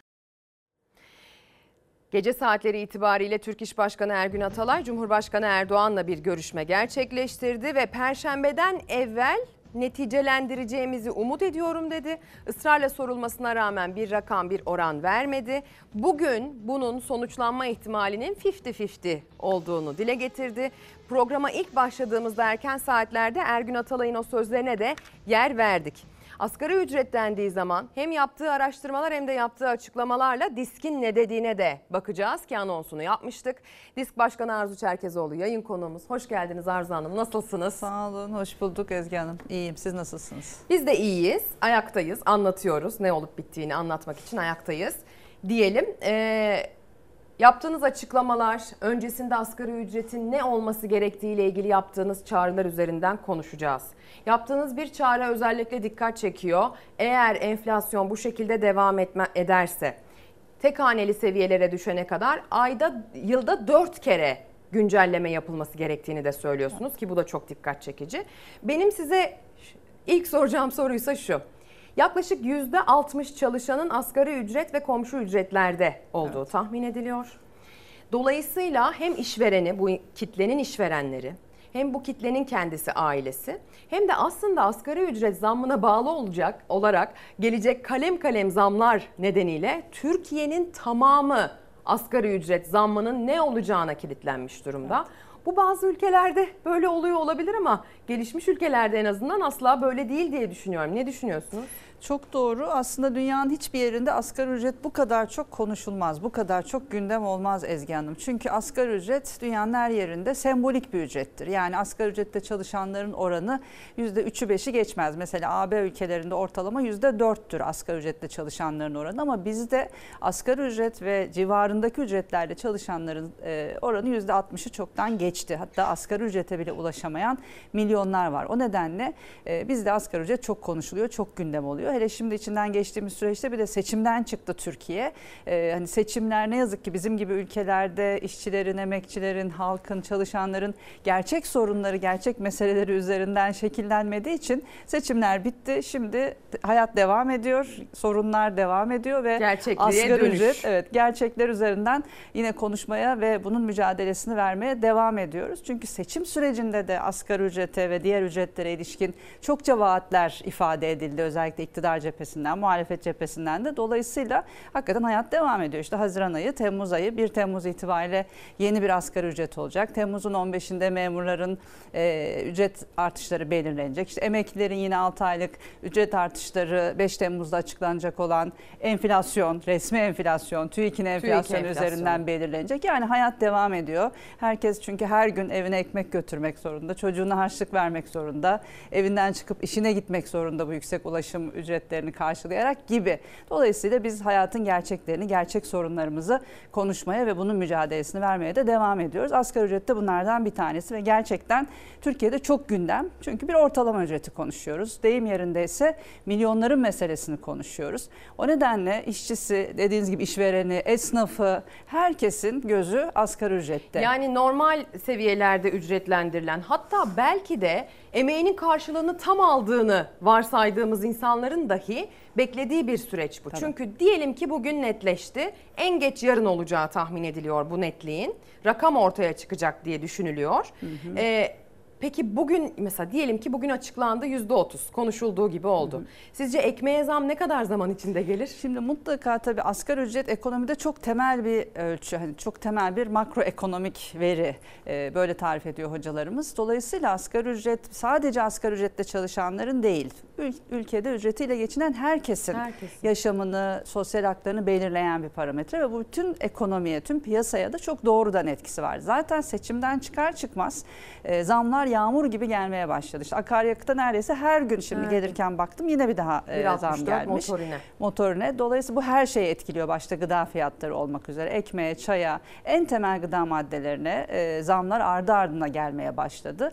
Asgari ücretin belirlenmesi ve Temmuz ayındaki ücret artışlarıyla birlikte benzer bir durumun yaşanacağını da herkes biliyor. O yüzden aslında tabii Bizim e, açımızdan asgari ücretle ilgili iki tane temel mesele var. Hepsinden önce kaç lira olacak, ne kadar artacaktan önce. Birincisi asgari ücretin e, bu belirlenme süreci. Hani diyorsunuz ya bugün olabilir, yarın olabilir. Yani biz milyonlar, bizim hepimizin hayatını bu kadar etkileyecek bir konuyu böyle televizyon ekranlarından ya da işte basına sızdırılan küçücük bilgilerden takip ediyoruz ya da öğrenmeye çalışıyoruz. Bilgi kırıntılarını anlamlandırmaya çalışıyor milyonlarca siyaset insan. Siyaset böyle Türkiye'de. Ben nereye gitsem siyaset de böyle evet. Şimdi asıl meselemiz bu zaten. Bu kadar önemli bir konu. Yani eğer bir ortalama ücretse asgari ücret Ve bize göre asgari ücretin belirlenmesi süreci devletin toplumla yaptığı aslında en büyük toplu sözleşme sürecidir. Ve bu sürecin böyle yaşanmaması lazım. Eğer bu bir gerçek toplu sözleşme, toplu pazarlık olabilse o masada bütün işçi sendikalarının, işçi örgütlerinin, konfederasyonların olduğu ve pazarlık sürecinin bu bir toplu pazarlıktır. Şeffaf bir biçimde yürüdüğü öyle kapalı kapılar arkasında basından kaçarak falan da değil. Şeffaf bir biçimde yürüdüğü ve uyuşmazlık durumunda da evrensel bir işçi hakkı olan, çalışan hakkı olan grev hakkımızın da olduğu gerçek bir toplu pazarlıkta belirlenmelidir. Gerçek bir demokrasi Gerçek yani. bir demokrasi. Yani herkes bu ülkede ücretiyle yaşayan, emeğiyle geçinen herkes o sürecin bir parçası olarak hissedebilmelidir kendisini. Oysa bizde hem asgari ücret tespit komisyonunun yapısı son derece antidemokratik hem işleyişi antidemokratik bir de son süreçte artık Cumhurbaşkanı açıkları oldu. Eskiden mesela önceki yıllarda çalışma genel müdürleri e, örneği teknik bir süreçti yani asgari ücretin belirlenmesi. Artık çalışma politik. genel müdürleri açıklardı. Sonra bakanlar açıklamaya başladı. Çalışma bakanları şimdi artık Cumhurbaşkanı açıklıyor ve Öyle mi olacak böyle bir sizce yine? beklenti de var. Öyle olacağını görüyoruz şu anda. Yine Cumhurbaşkanı'nın açıklayacağı söyleniyor. Oysa asgari ücret tekrar altını çiziyorum. Milyonların meselesidir. Gerçek bir toplu pazarlıkta belirlenmelidir. Bu şekilde bir masaya yani 15 kişiden oluşmuş ve oy çokluğuyla karar alan ve hiçbir itiraz hakkımızın olmadığı bir masaya da sıkıştırılamaz. Bir kişinin iki dudağının arasına da sıkıştırılamayacak kadar somut, gerçek milyonların meselesini konuşuyoruz. İkincisi de Türkiye'nin bir asgari ücretler toplumu olmaktan kurtarılması lazım. Yani şu asgari ücrete mahkumiyet Türkiye işçi sınıfının hak ettiği bir şey değil. Yani şu açlık sınırının altındaki asgari ücrete mahkum edilmesi milyonların bu ülkenin tüm değerlerini, tüm güzelliklerini ne tüketiyorsak, ne alıyorsak, ne kullanıyorsak her şeyi işçi sınıfı, emekçiler, çalışanlar üretiyor. Yani Hı hı. bu ülkenin tüm değerlerini üretenleri açlık sınırının altındaki bir asgari ücrete mahkum edilmesi asla kabul edilemez. Yani Türkiye'nin bir asgari ücretler toplumu olmaktan çıkartılması lazım. Bunun yolu da aslında son derece basit. Biraz önce söylediğim gibi toplu pazarlıkta belirlenmesi tüm ücretlerin asgari ücret değil. Sendikalaşmanın, sendikal hakların kullanımının önündeki engelleri kaldırmak.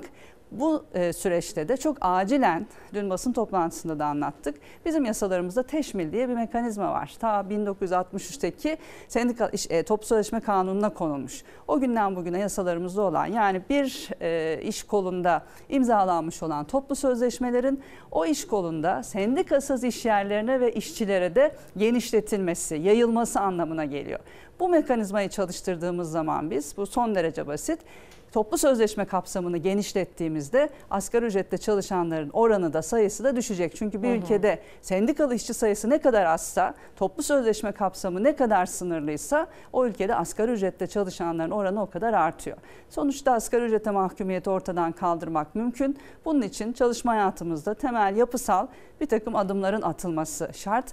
Yoksa herkesi ama herkesi yoksullukta eşitleyen bir ücret politikası izliyor iktidar 20 yıldır. Şu anda da biz bunun sonuçlarını yaşıyoruz. Herkesi yoksullukta eşitlemek demişken o zaman sırada bir haberimiz var. Şimdi asgari ücret belirlenirken açlık yoksulluk sınırlarına bakılıyor. Memur maaşı belirlenirken Bakılması gerekiyor. açlık, yoksulluk sınırı ama aslında daha da ötesine bakılması Tabii, gerekiyor tabii. belki de. Tabii. Yani kanunda yazdığı gibi sağlık, eğitim, kültürel açıdan tüm ihtiyaçlarını karşılayabileceği bir ücret olmalıdır deniyor ya. Yani buna bakılması gerekirken aslında açlık tokluk meselesine geliyor. Karın tokluğuna çalışma meselesine indirgeniyor. Yani %30 da gelse bugün zam oranı asgari ücrete, %35 de gelse ne olacak? Ay sonunda gelecek olan açlık yoksulluk sınırına dair güncellemede yine rakamlar belirli sınırların altında kalacak. Yine mesele karın tokluğuna gelecek. Memurlarda da benzer bir durum söz konusu. Memurlarla asgari ücretli çalışanları kıyasladığımızda e, nasıl bir manzara ortaya çıkıyor? Asgari ücreti belirlerken ya da kamuda çalışanların asgarisini belirlerken referans noktasını ne alıyoruz? Aslında ne almalıyız? Bu ne anlama geliyor? Bir izleyelim anlamaya çalışalım. Arzu Hanım'a da soracağız. Ben memur asgari ücretlisiyim. Ben işçi asgari ücretlisiyim. Ben emekli asgari ücretlisiyim gibi bir farklı farklı asgari ücretliler toplamıyla karşı karşıya kalıyoruz. Normal mi bu? Bu normal değil. Bu dünyanın hiçbir yerinde böyle değil. Devlette ve özel sektörde farklı asgari ücret eşitlik ilkesine aykırıdır. İş barışını sağlamak açısından e, ücretleri en alt birimde değil, en üst birimde birleşmemiz lazım. Yüksek enflasyon, fahiş kiralar, faturalar, günden güne zamlanan gıda fiyatları. Tüm çalışanlar hayat pahalılığıyla mücadele etmeye çalışıyor ama Türkiye'de iki farklı asgari ücret var. Özel sektörde çalışan asgari ücretli 8506 lira alıyor. Memurun asgari ücreti 11848 lira. Yani işveren kamudan daha fazla çalıştırıp daha az ücret ödüyor. İki asgari ücrete de yeni rakamlar belirlenecek Temmuz'da. Uçurum derinleşecek çünkü asgari ücrete 11 bin lira civarı telaffuz ediliyor. Memurun asgari ücretine ise 22 bin lira sözü var Cumhurbaşkanı Erdoğan'ın. En düşük memur maaşı 22 bin lirayı bulacak. Kamuda ayrı asgari ücret, emekliye ayrı asgari ücret, işçiye ayrı asgari ücret gibi farklı asgari ücretler belirleme stratejisine gidiyorlar şu anda. Hal böyle olunca değişen bir şey olmuyor. Herkes asgari ücretli oluyor da sen hangi asgari ücretlisin? Özel sektördeki asgari ücretlilerin oranı yıldan yıla artıyor. Maaşları ise memurun asgari ücretinin %30 altında. Bir asgari ücret açlık sınırına yeniliyor, diğer asgari ücret ise açlık sınırının biraz üstünde yer alıyor. Devletin şunu açıklaması lazım. Bu asgarilerin dayanağı ne? Bu farklılığı, farklılığı açıklayabilen bir sistemimiz olması lazım. Fakat bu farklılığı açıklayamıyoruz şu anda. İşverenin ödeyeceği asgari ücrete %30 civarında zam konuşuluyor. Eğer öyle olursa 11.057 liraya yükselecek. Yani memurun zamsız asgari ücretine bile yetişemeyecek. Memura sözü verilen zamsa %85. Yani iki asgari ücret arasında makas daha da açılacak. Tabii kamu işçileriyle özel sektör işçileri arasındaki ücret farkları da ortadan kaldırılmalı. Diske göre de tek asgari ücret olmalı. O da çalışanların geçinebileceği düzeyde hesaplanmalı. Fox Haber ekonomi ve siyaset yorumcusu Ozan Gündoğdu'ya göre ise önemli olan alım gücünün korunabilmesi. 2019 yılında 2020 liraymış asgari ücret. Bugün 8500 lira. Peki asgari ücretli gerçekten zenginleşmiş mi? Hayır. Paranın kaybettiği değerle de doğru orantılı olarak her ne kadar fiyat 4 katına çıkmış olsa bile öyle görünüyor olsa bile aslında gücü 4 kat artmış vaziyette değil. Çünkü sokak röportajlarında mesajlarınızda sizlerin de söylediği gibi asgari ücretin oranı açıklanır açıklanmaz zamlar teker teker gelecek, etiketler güncellenecek. Asgari ücret zamlı haliyle çalışanın cebine girdiğinde zaten alım gücü düşmüş olacak. Öyle değil mi? Bütün mesele alım gücünde gerçekten. Yani asgari ücretin ve bütün ücretlerin ne kadar olduğu, kaç lira olduğu ya da e, işte kaç yüzde kaç oranında artırıldığı değil, alım gücünün korunması lazım.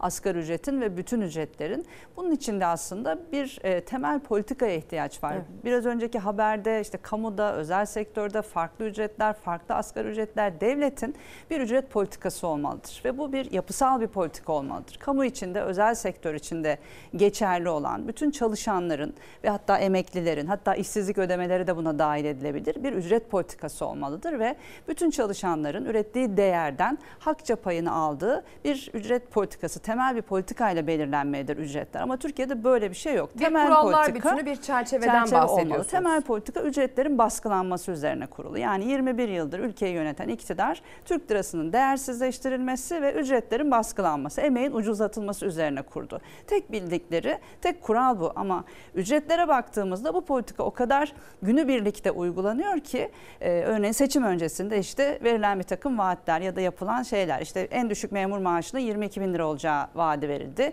Seçimden hemen önce kamu işçileri için imzalanan kamu çerçeve protokolü dediğimiz e, anlaşmayla da en düşük kamu işçisi maaşı bürüt 21.750 lira oldu. Bunun neti 18 bin lira civarına geliyor. Şimdi özel sektörde çalışan bir işçi açısından asgari ücret şu an 8500 lira ama kamu işçisi, kamuda çalışan bir işçi açısından asgari ücret 17-18 bin lira civarında oldu. Kamu çerçeve protokolüyle beraber.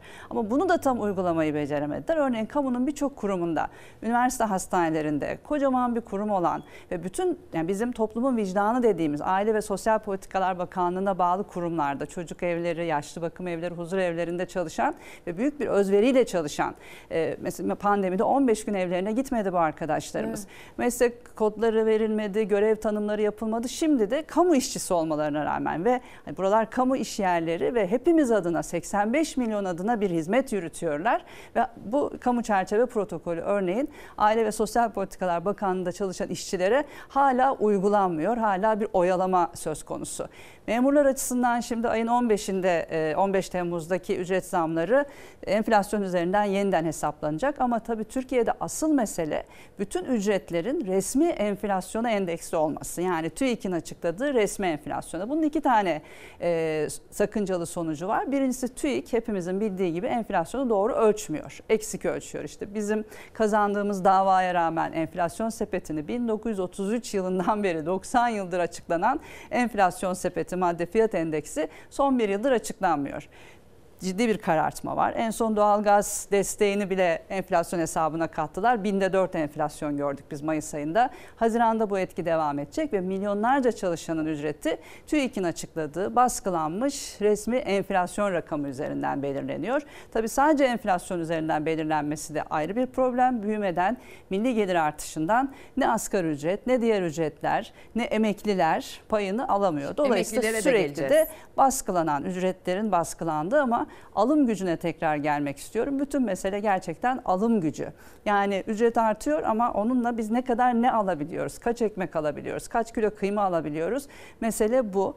Bunun için de bunun korunabilmesi için hem ücretler belirlenirken gerçek enflasyon karşısındaki kaybın giderilmesi, büyümeden payını alabilmesi, milli gelir artışından ücretlerin, açlık yoksulluk sınırı dikkate alınmalı biraz önce sizin de söylediğiniz gibi. Ama asıl mesele ekonomide toplam bir iyileşme şart.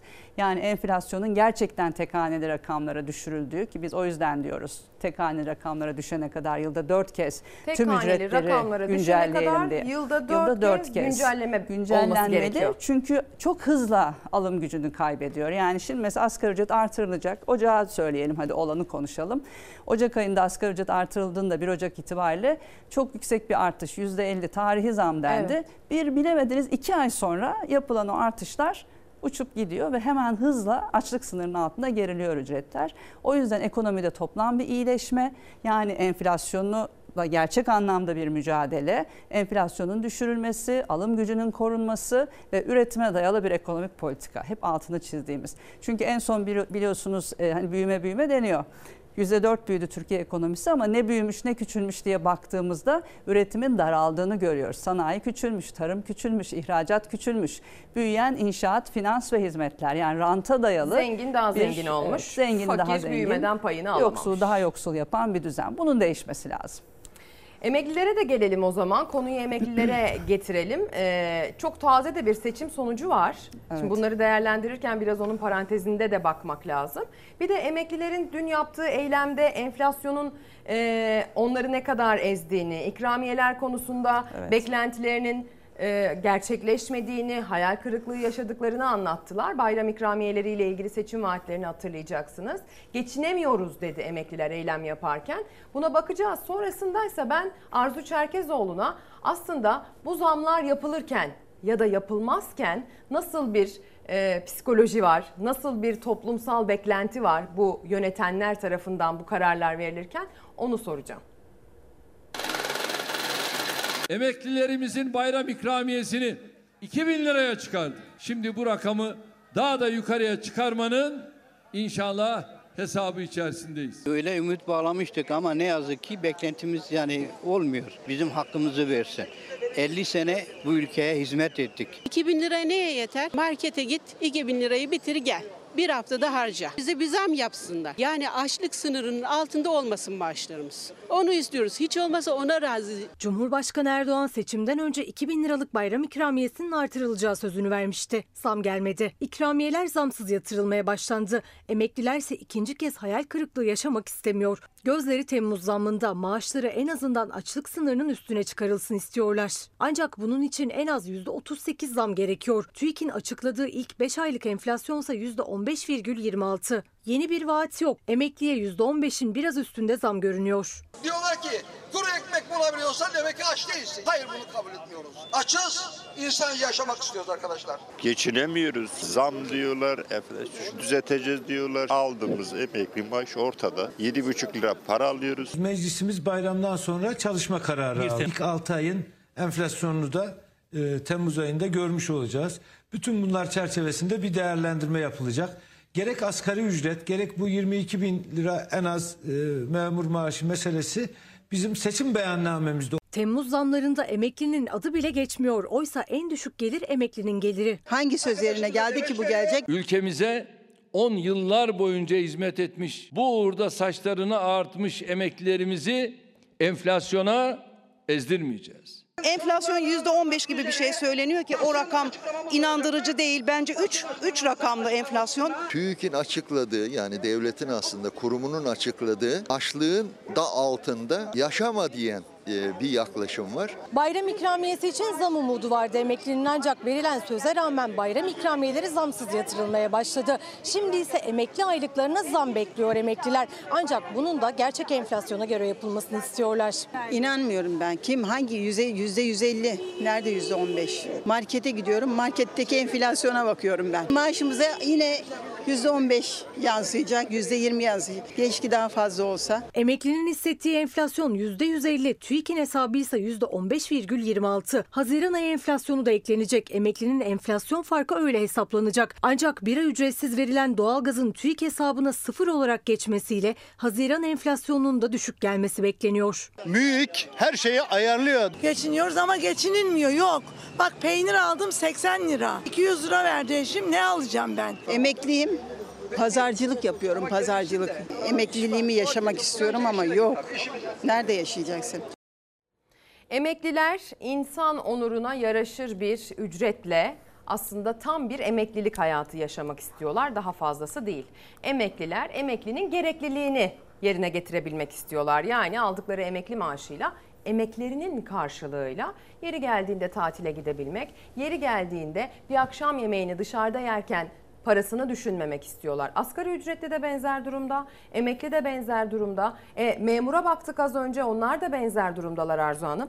E, yani aslında genel bir çerçeve çizilmesi Evet, gerekiyor. Bir de tabii şöyle bir durum var. Çok taze bir seçim sonucu var elimizde.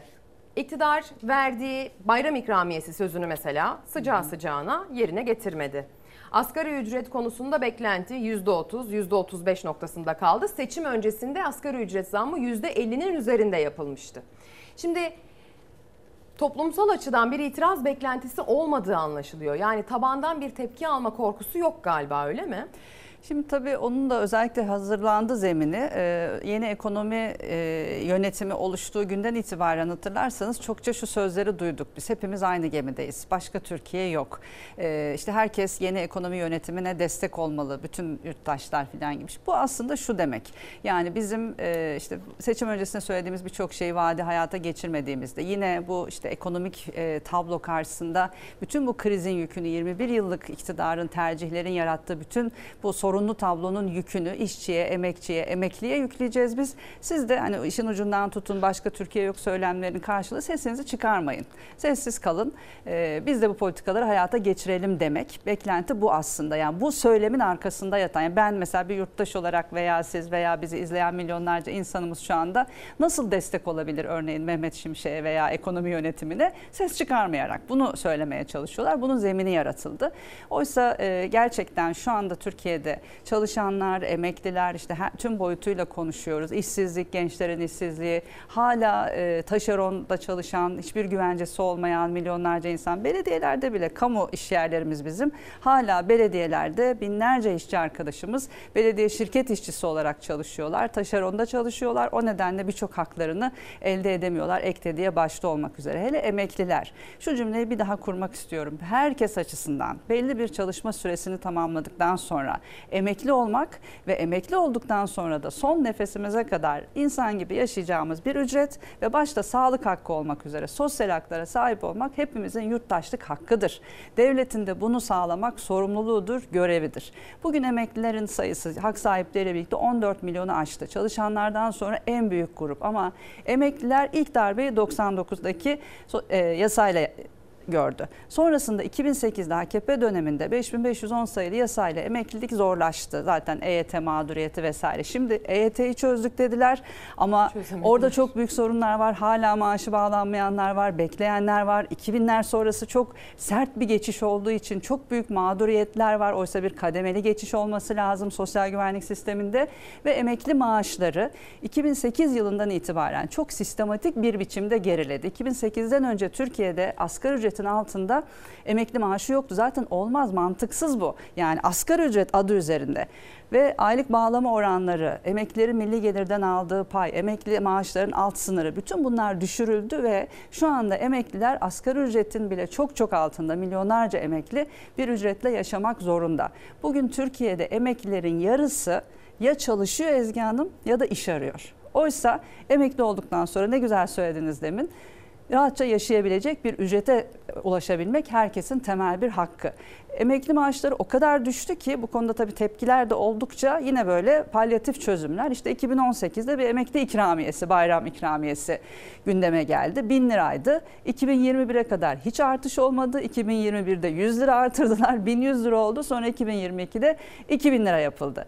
Şimdi o dönemde 2018'den bugüne kadar enflasyona baktığımızda, gıda enflasyonuna baktığımızda resmi rakamlarla artışlar çok çok fazla olmasına rağmen emekli ikramiyesi sadece 1000 liradan 2000 liraya çıktı. Ve şimdi de bir artış vaat edilmişti ama görünen o ki bayramdan önce böylesi bir şey söz konusu olmayacak. Oysa emekliler açısından emekli maaşlarının mutlaka güncellenmesi şart. En düşük emekli aylığının asgari ücrete yükseltilmesi, bütün emekli aylıklarında o oranda artırılması, intibak yasası dediğimiz bayram ikramiyelerinin de en az asgari ücret düzeyine yükseltilmesi ve bizim önerimiz yılda 4 ikramiye emeklilere. Çünkü gerçekten emeklilerin bir ülke daha doğrusu şöyle söyleyeyim ya bir ülke emeklisini nasıl yaşatıyorsa aslında O kadar aynı zamanda o kadar gelişmiştir. Gençlerine o kadar iyi bir ülke vaat eder. Yani hani gençler gidiyor bizim bütün yetişmiş iş gücümüz beyin göçü diyoruz.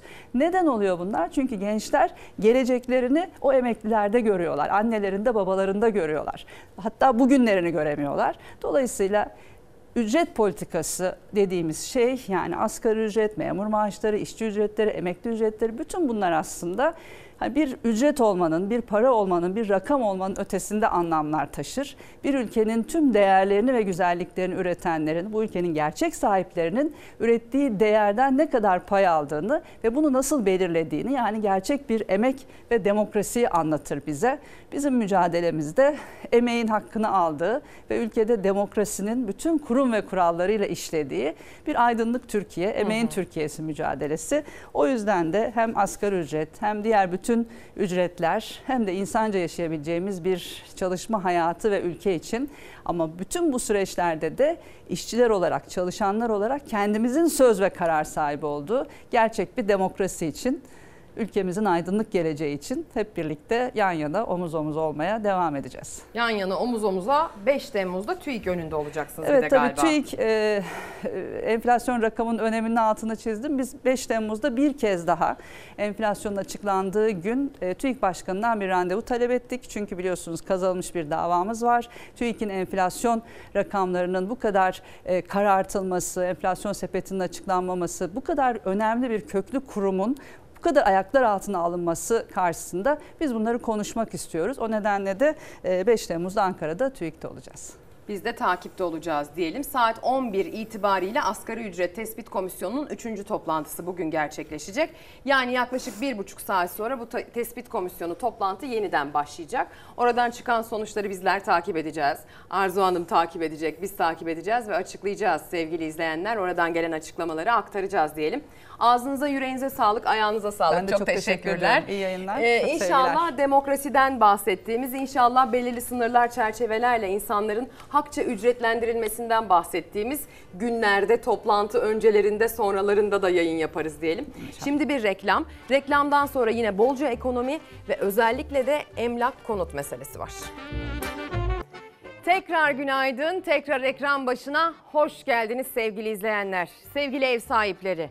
Sevgili kiracılar, evini kiraya verenler, evini kiraya vermeyi tercih etmeyenler, ev arayanlar, bulamayanlar, ev satın almayı artık uzak bir hayal olarak görenler, ev satın almak zorunda olanlar, evlenecekler, çocuğu okula başlayacağı için tercih ettiği üniversitenin bulunduğu şehirde ev aramak zorunda kalacaklar ilerleyen dakikalarda. Bolca kiradan, konuttan, artıştan, ev satın almayla ev kiralamanın geçen yıldan bu yıla geldiği noktadan bahsedeceğiz. Rakamlarla, verilerle size ortalama kiraları aktaracağız. Şehir şehir hatta bazı özel semtler üzerinden dahi bir değerlendirme gerçekleşeceğiz ama gerçekleştireceğiz. Ama öncesinde geçtiğimiz hafta yaşanan ve son dönemin en büyük toplu göçmen facialarından biri olarak kayıtlara geçen o geminin batışı ile ilgili gelinen son noktaya bakalım. Yaklaşık 500 kişinin kaybolduğunu biliyorduk o gemide.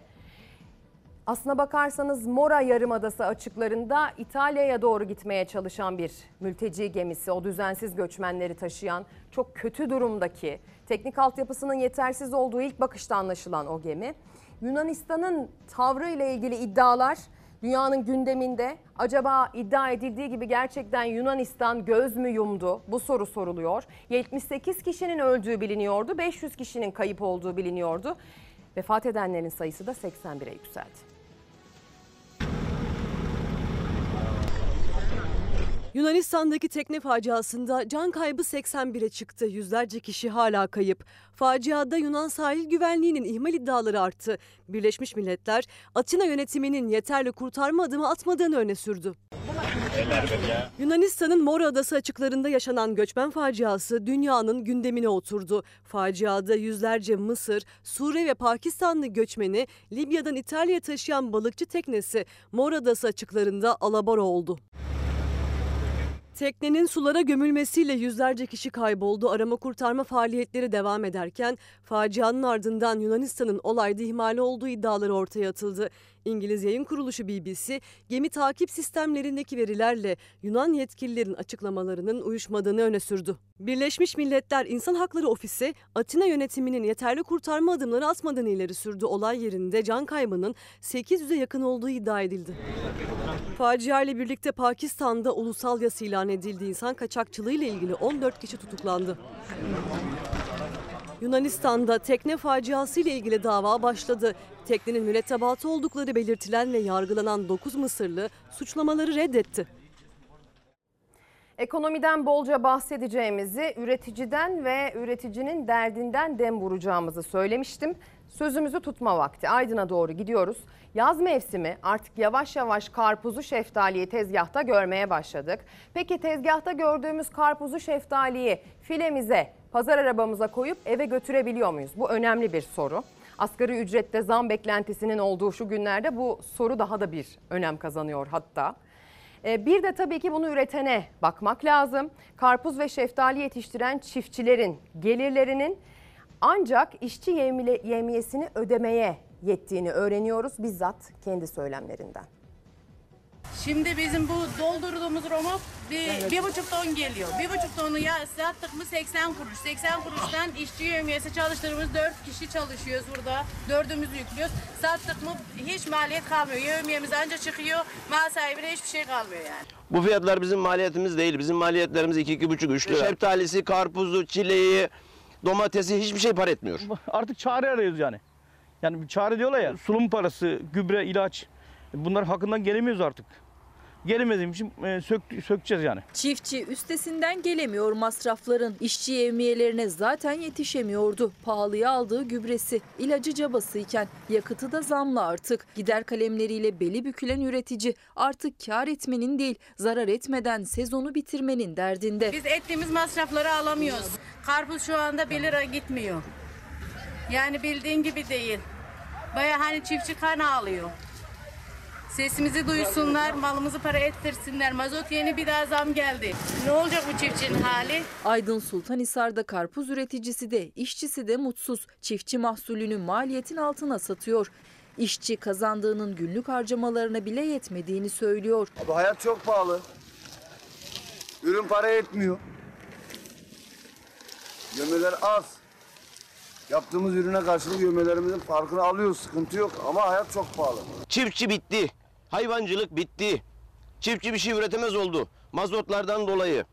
Ee, fiyatlar yüksek, nakliyeler yüksek. Yani buna bir dur demek gerekiyor artık. Aydın'da şeftali üreticisi Mehmet Çekici de kazandığıyla ancak işçinin yevmiyesini ödeyebiliyor. Bol bol meyve veren ancak artık kazanmadığı ağaçlarını söküyor. Hep döktük bak burada kaldı. Yani hep telef bunda. Bunlar olduğu gibi çöpe gidecek şimdi. İşçilik pahalı. Mazot pahalı. Sürüyorsun böyle. Gübre atıyorsun pahalı. ilaç pahalı. Ondan sonra üç kuruş para veriyorlar. Artık şu güzelim ağaçları kesmek zorunda kaldık. Ağaçlar hep böyle dallarını indirdik yere. Şeftali üreticisi arayış içinde. Satamazsa meyveleri dökmek zorunda kalacak. Söktüğü ağaçların yerine ise yonca ekecek. Mazot pahalı. E, dolar aldı başını gidiyor. Biz ne yapacağımızı bilmiyoruz bütün çiftçi. Çiftçinin eli tutanı yok. Akaryakıt zammı haberini ilk haber olarak 7.45'te aktardık. Eğer o saatte ekran başında değildiyseniz hemen söyleyelim. 1 lira 64 kuruş motorine zam geldi. Dün gece yarısından itibaren bu zam pompaya yansıdı sevgili izleyenler. Çiftçimizin, üreticimizin de bahsettiği gibi bu maliyet kalemi maalesef her geçen gün artarak çıkıyor onların karşısına. Hal böyle olunca tabii ki bizim de gıdaya erişimimiz zorlaşıyor. Eğer çiftçi refah içinde yaşayamıyor ve kar edemiyorsa biz de aslında refah içinde o üretilen şeftaliyi, karpuzu eve götüremiyoruz anlamına geliyor. Gıdada artan enflasyon, daha ucuzunu bulma arayışı, market market gezip nerede 3 kuruş 5 kuruş daha ucuzsa oraya gitme meselesi var ya neye sebep oluyor biliyor musunuz? Gıdada tahşişe sebep oluyor. Hayat hiç iyi gitmiyor ya. Her şey pahalı. Gıda enflasyonu dar gelirliği derinden sarsmaya devam ederken gıdada hile, sahte gıdalar toplum sağlığını tehdit ediyor. Denetimler artsa bile vatandaşın ucuza yönelmek zorunda kalması can güvenliğini hiçe sayanlara fırsat doğuruyor. Sadece zaruri ihtiyaçlarımızı karşılayabilecek bir ekonomiye denk geldik. Yaşamak, hayatta kalmak için 60 lira bir muzsa e ben iki tane alabiliyorum. Sadece çocuğum yiyebiliyor. Zaten yetmiyor vatandaş önce fiyatlara sonra cebine bakıyor. Alabildiğinin en ucuzuna gitmekten başka çare yok. Alım gücü korunamıyor, enflasyon karşısında düşmeye devam ediyor. Hilecilere de gün doğuyor. Sahtecilerin son bozguna uğratıldığı yer İstanbul Beylikdüzü. Güvenlik Şube Müdürlüğü ekipleri Yakuplu Mahallesi'nde markaların taklitlerini üreten bir depoya baskın yaptı. Sadece gıda değil, sahte deterjanlar da vardı. Baskında 15.100 adet 450 gramlık mısır gevreği ele geçirildi. Tonlarca sıvı deterjan. Pahalılığı fırsat bilenler durdurak bilmiyor. Hesabı geçtiğimiz günlerde TÜİK yapmıştı. Ülkenin en düşük gelirine sahip grubu bütçesinin %35'ini gıdaya harcarken en yüksek gelire sahip olanlar bütçesinin %16'sını gıdaya ayırıyor. Gelir gider adaletsizliği enflasyon gibi derinleşiyor. Maaşlar bittiği zaman kredi kartına yükleniyorsun. Ayın ortasına kadar anca yetiyor. Disk'in geçtiğimiz haftalardaki raporuna göre gıda enflasyonu ortalama %52,5. TÜİK'in yıllık enflasyonu %39,59 olarak açıkladığı gün Disk gıda enflasyonunu %52,5 olarak açıkladı. Gıdaya erişim zor. Gıdayı üretenin refah yaşaması, kar etmesi, üretime devam etmesi büyük risk altında ve çoğu zaman o kar ellerine geçmiyor. O refah seviyesi bekledikleri gibi gelmiyor. E bir de bu işin barınması var. Barınmada geldiğimiz son noktayı bir olay üzerinden açıklayacağız sıradaki haberde. Bir de haberden de duyacaksınız ben de söyleyeyim. %25 zam sınırı da uzatıldı. Ne işe yarayacak konuğumuza soracağız. Ben evin içinde oturuyorken başkasına kiraya vermiş. Yaşam bak rezilim yani şu an. İki, iki oğlum var bir ben bir eşim dört kişiyiz. Binanın önünde yığılı eşyalar. Aynı zamanda depremzede olan aile sokakta kaldı. İddialarına göre ev sahibi eşyalarını sokağa attı, evi bir başkasına kiraladı. Gününden önce ödüyorum kiramı. Yüzde 95 zam yaptı. Ona rağmen ödedim, ona rağmen çıkarttı evet. Yani ben başkasını getiriyorum, sizden memnun değilim. İşte böyle bahaneler uydurdu. Kiralara getirilen %25 artış sınırı düzenlemesi uzatılacak çalışıyoruz. Düzenleme 1 Temmuz öncesine yetişmese de 1 Temmuz'dan itibaren geçerli olacak. Çoğu ev sahibi uymasa da kiralardaki %25 zam sınırı 1 Temmuz'da doluyor. Adalet Bakanı uzatılacağını söyledi. Ev sahibi kiracı anlaşmazlıklarına ise her geçen gün yenisi ekleniyor. Gaziantep'te yaşayan Çil ailesinin kirasına ev sahibi %95 zam yaptı.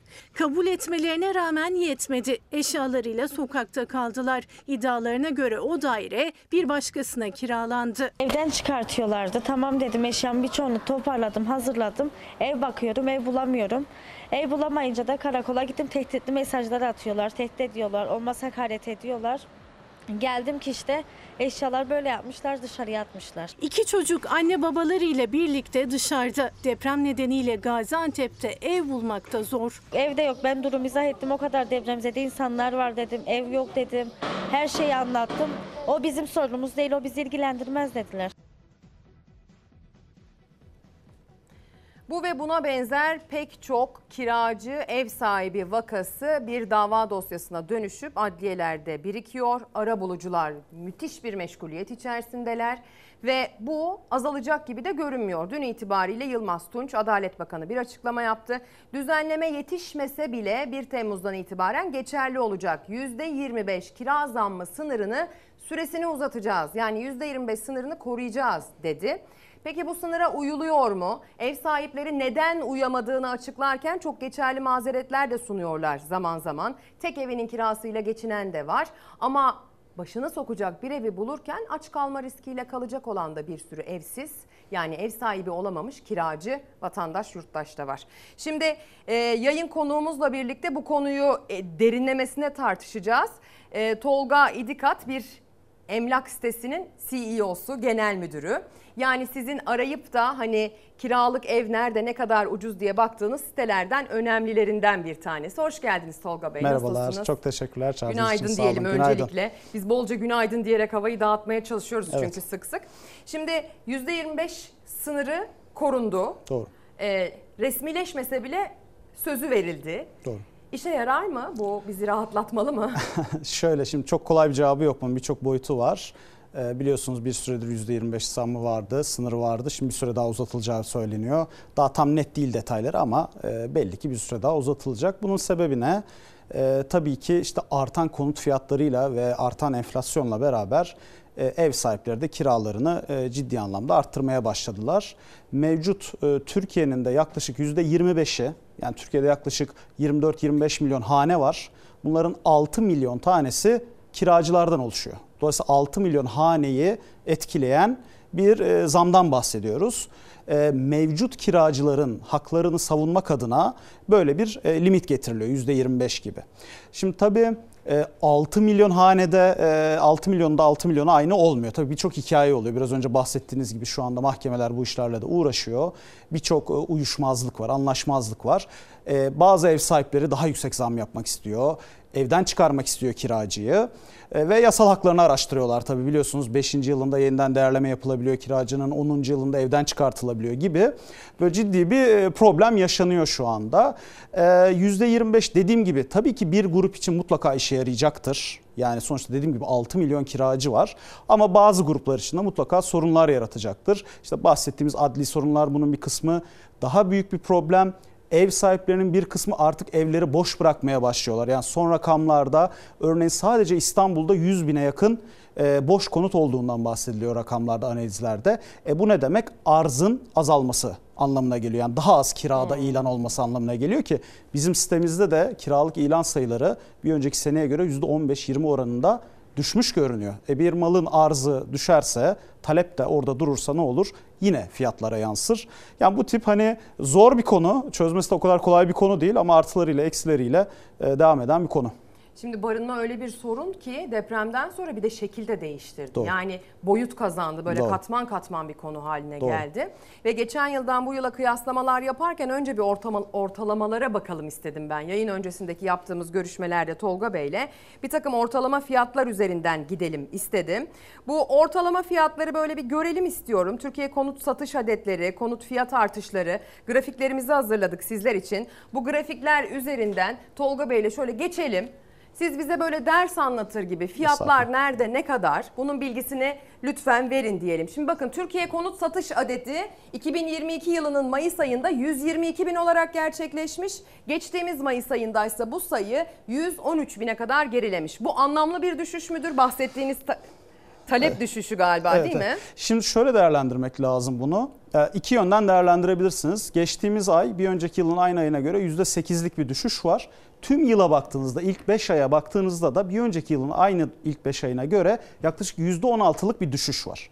Ama şunu da unutmamak lazım. Türkiye'de yüzyılın faciası yaşandı, bir deprem yaşandı ve Mayıs ayı da aslında iki tane seçimin olduğu bir ay.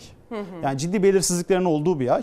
Ben onu biraz şöyle diyorum. Evet biraz düşüş var ama e, bu kadar belirsizliğin olduğu, seçimlerin olduğu bir dönemde bile 113 bin konut satılıyor olması gerçekten çok büyük bir rakam. Zaten dünyanın ilk 10 ekonomisinden biri gayrimenkul açısından Türkiye. E, dolayısıyla hala talebin e, canlı olduğunu söyleyebiliriz konut tarafında. Bir de hemen yana gelmek istiyorum. Çünkü orada daha böyle cash dediğimiz, sıcak para dediğimiz rakamlar var. Türkiye'deki fiyat artışları yine 2022 Mayıs, 2023 Mayıs üzerinden bakın nasıl değerlendirilmiş. Tabii bu Türkiye genelinin ortalaması. Doğrudur, Bunun doğrudur. içinde İstanbul'da var. Doğrudur. Anadolu'nun ücra bir kentinin belki de ilçesindeki kenar Aynen öyle. mahalle fiyatı da var. Ee, Mayıs ayının e, 2022'nin Mayıs ayında ortalama kiralık konut için fiyat 5500 liraymış.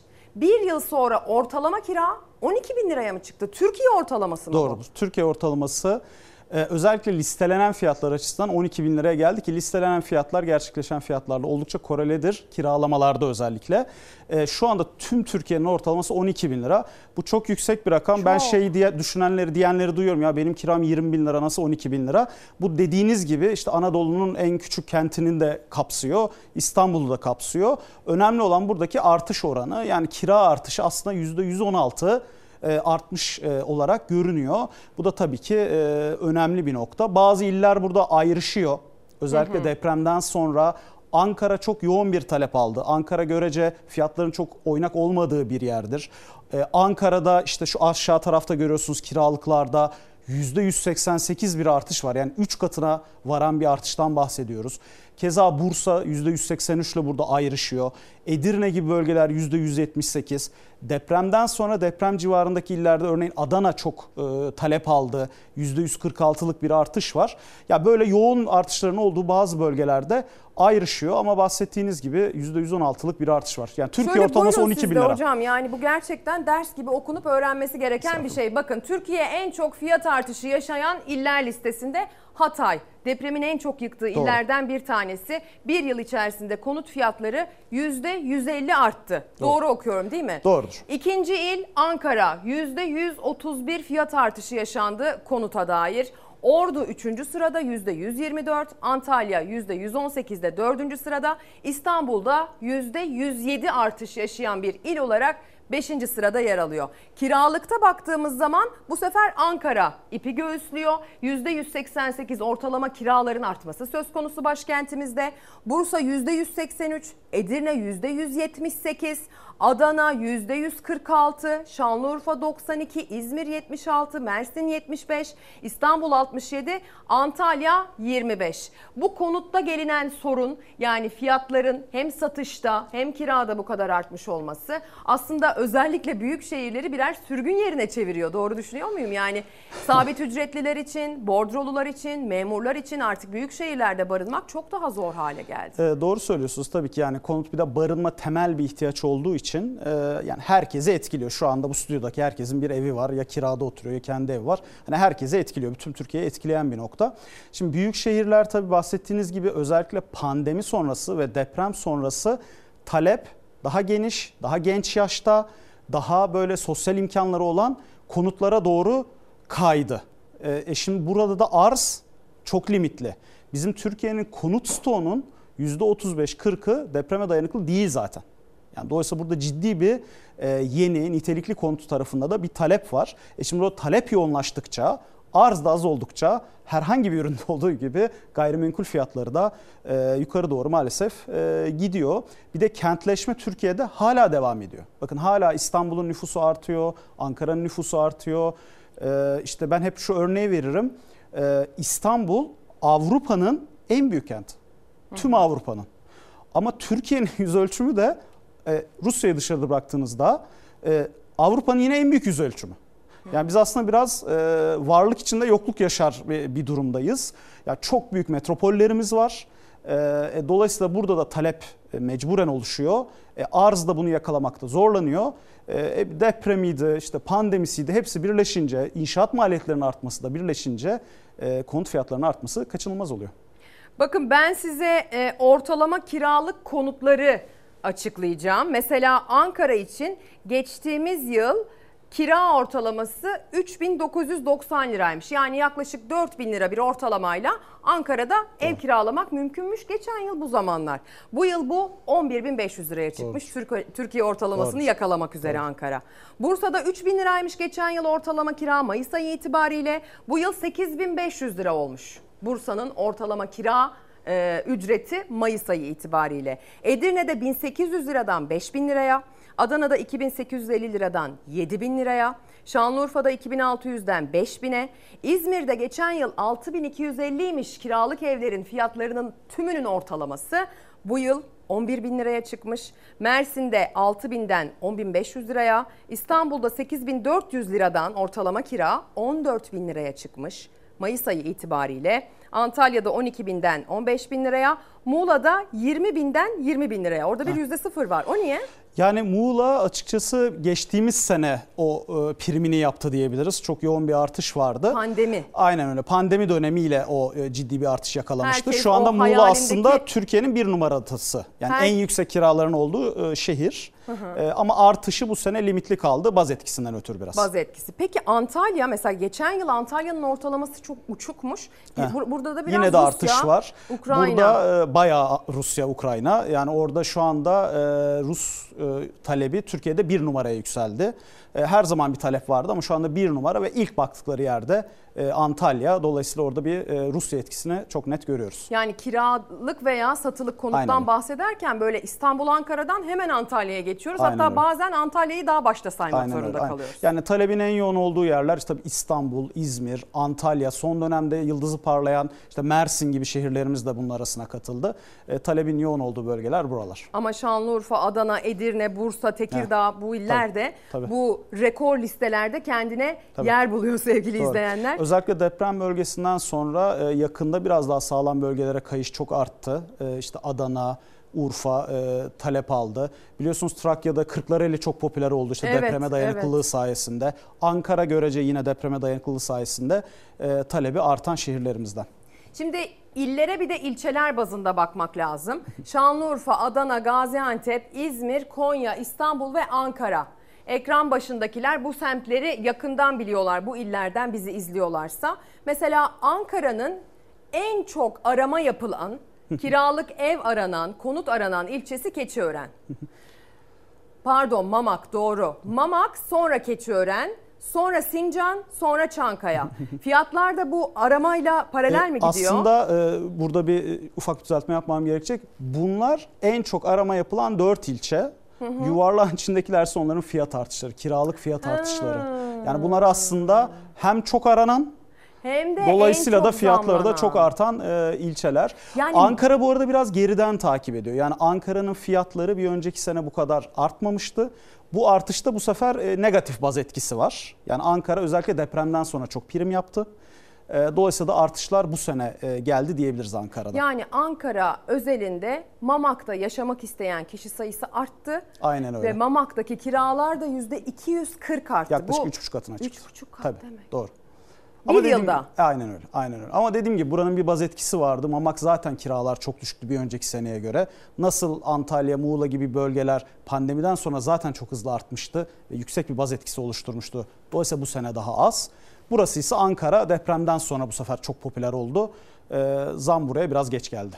Adana Seyhan'a da mesela hem Doğru. rağbet artmış hem de fiyatları İki katına çıktı. konutta ikiye katlanmış. Gaziantep Şahin Bey'e rağbet artmış, fiyatları yüzde yüz artmış, ikiye katlanmış. İzmir Buca'da yüzde yüz altmış bir artış var, rağbet artan ilçelerden Doğrudur. biri herhalde. Herhalde Doğrudur. en çok rağbeti Evet alan en çok ilçe. alan taleplerden birisi.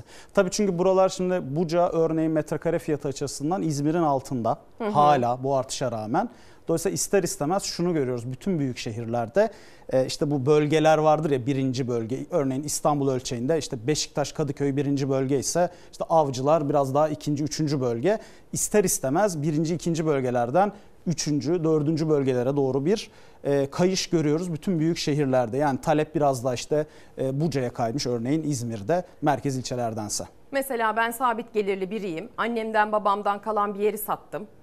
Biraz ev sahibi olmak için param birikti. Biraz da kredi alma şansına sahip oldum ki o da gitgide zorlaştı biliyorsunuz. Doğru. Artık ben İzmir Alsancak'a bakabilecek seviyede belki de ekonomik gelire sahipken ya da birikime sahipken gideyim de bari Buca'ya bakayım. Çünkü orada metrekare fiyatları nispeten daha düşük diyorum ve aslında belki de yaşam standartımı en azından kendi beklentim ölçüsünde düşürmek zorunda kalıyorum. Doğru, doğru. Yani ister istemez biraz daha merkezden Uzaklaşmak yani zorunda orta kalıyorum. gelir grubu hatta bazen orta üst gelir grubu bile hani biraz daha merkezden uzaklaşmak zorunda kalıyor. İşte bunun bahsettiğim gibi hem e, yabancı talebi de var. Yabancıların işte dövizden kazandığı bir para var. Gurbetçi talebi var. Hani bunlar biraz daha fiyatları yukarıya attı. Tabii konut fiyatlaması da çok enteresan bir konudur. Aslında konut inşaat maliyetlerinin artış oranı %60-70 bandında.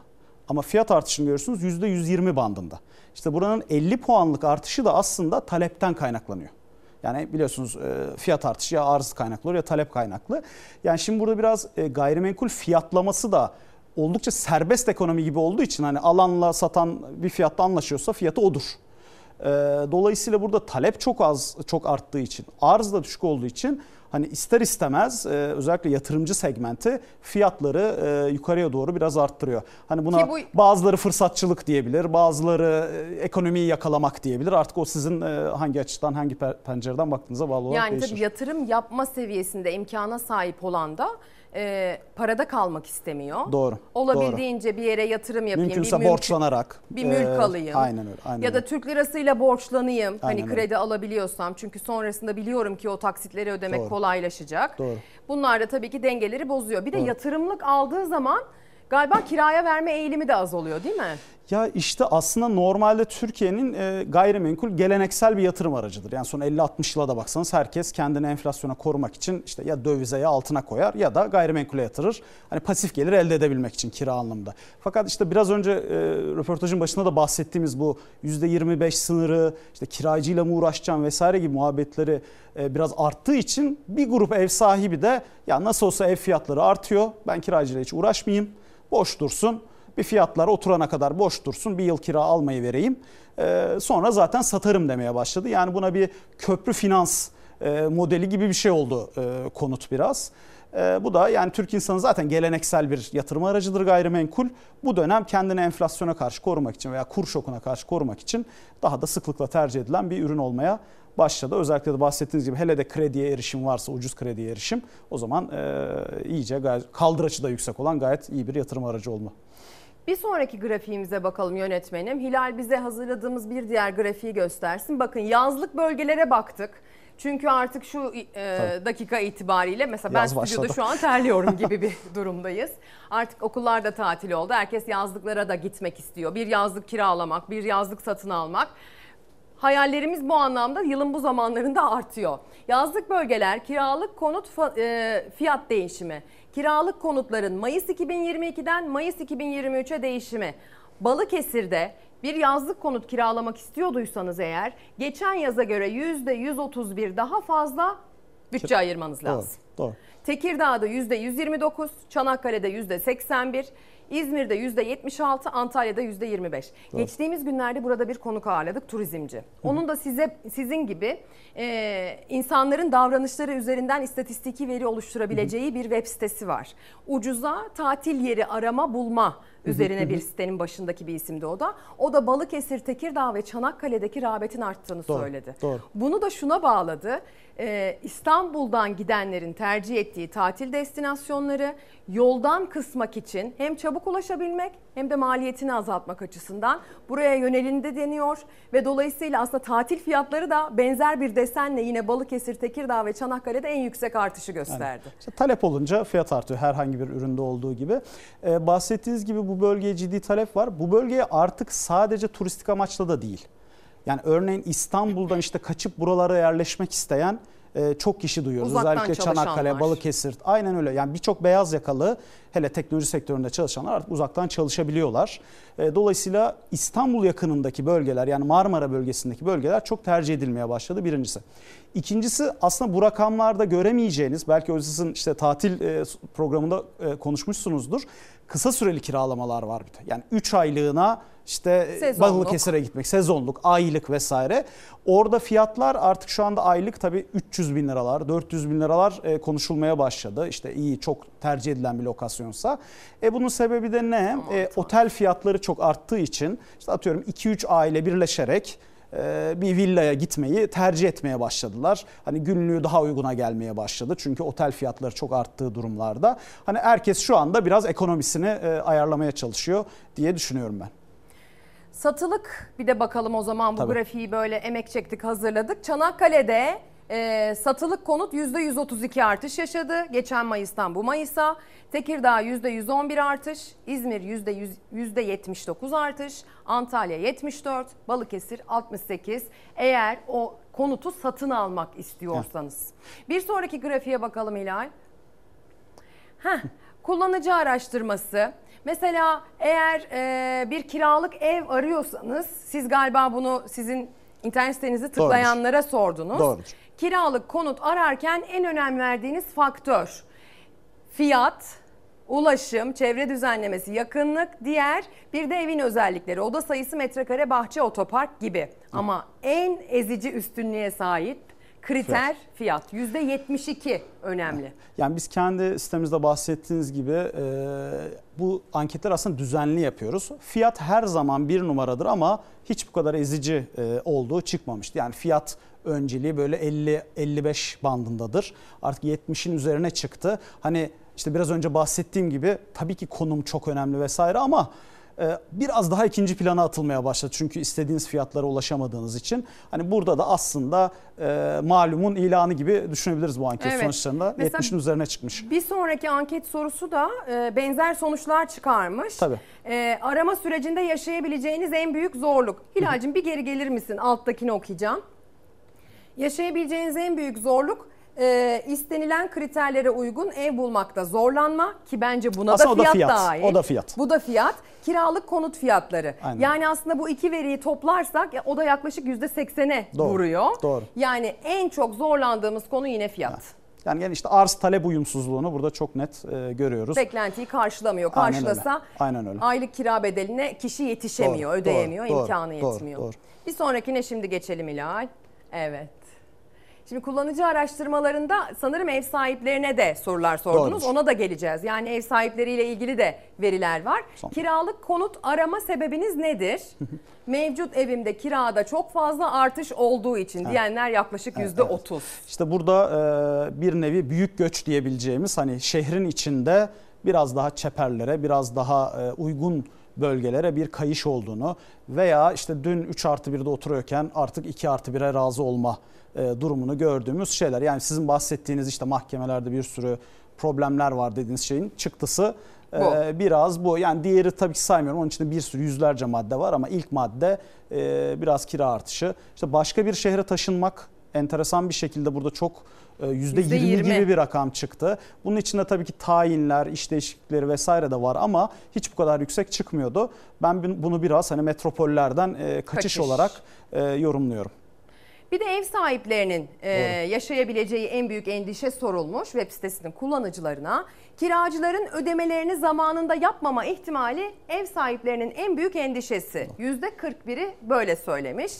Ee, bir de evine zarar verme, kötü kullanma olasılığına %18 demişler. Hukuki süreçler ve anlaşmazlıklar konusunda endişe yaşayanlarsa %12 şeklinde kendine bu ankette Aynen yer bulmuş. Yani herkes korkuyor parasını alamamaktan Doğru. ve bu yüzden mahkemeye düşmekten. Doğru. Tabii yani kiralar çok arttıkça bu sefer tahsilat riski ortaya çıkıyor.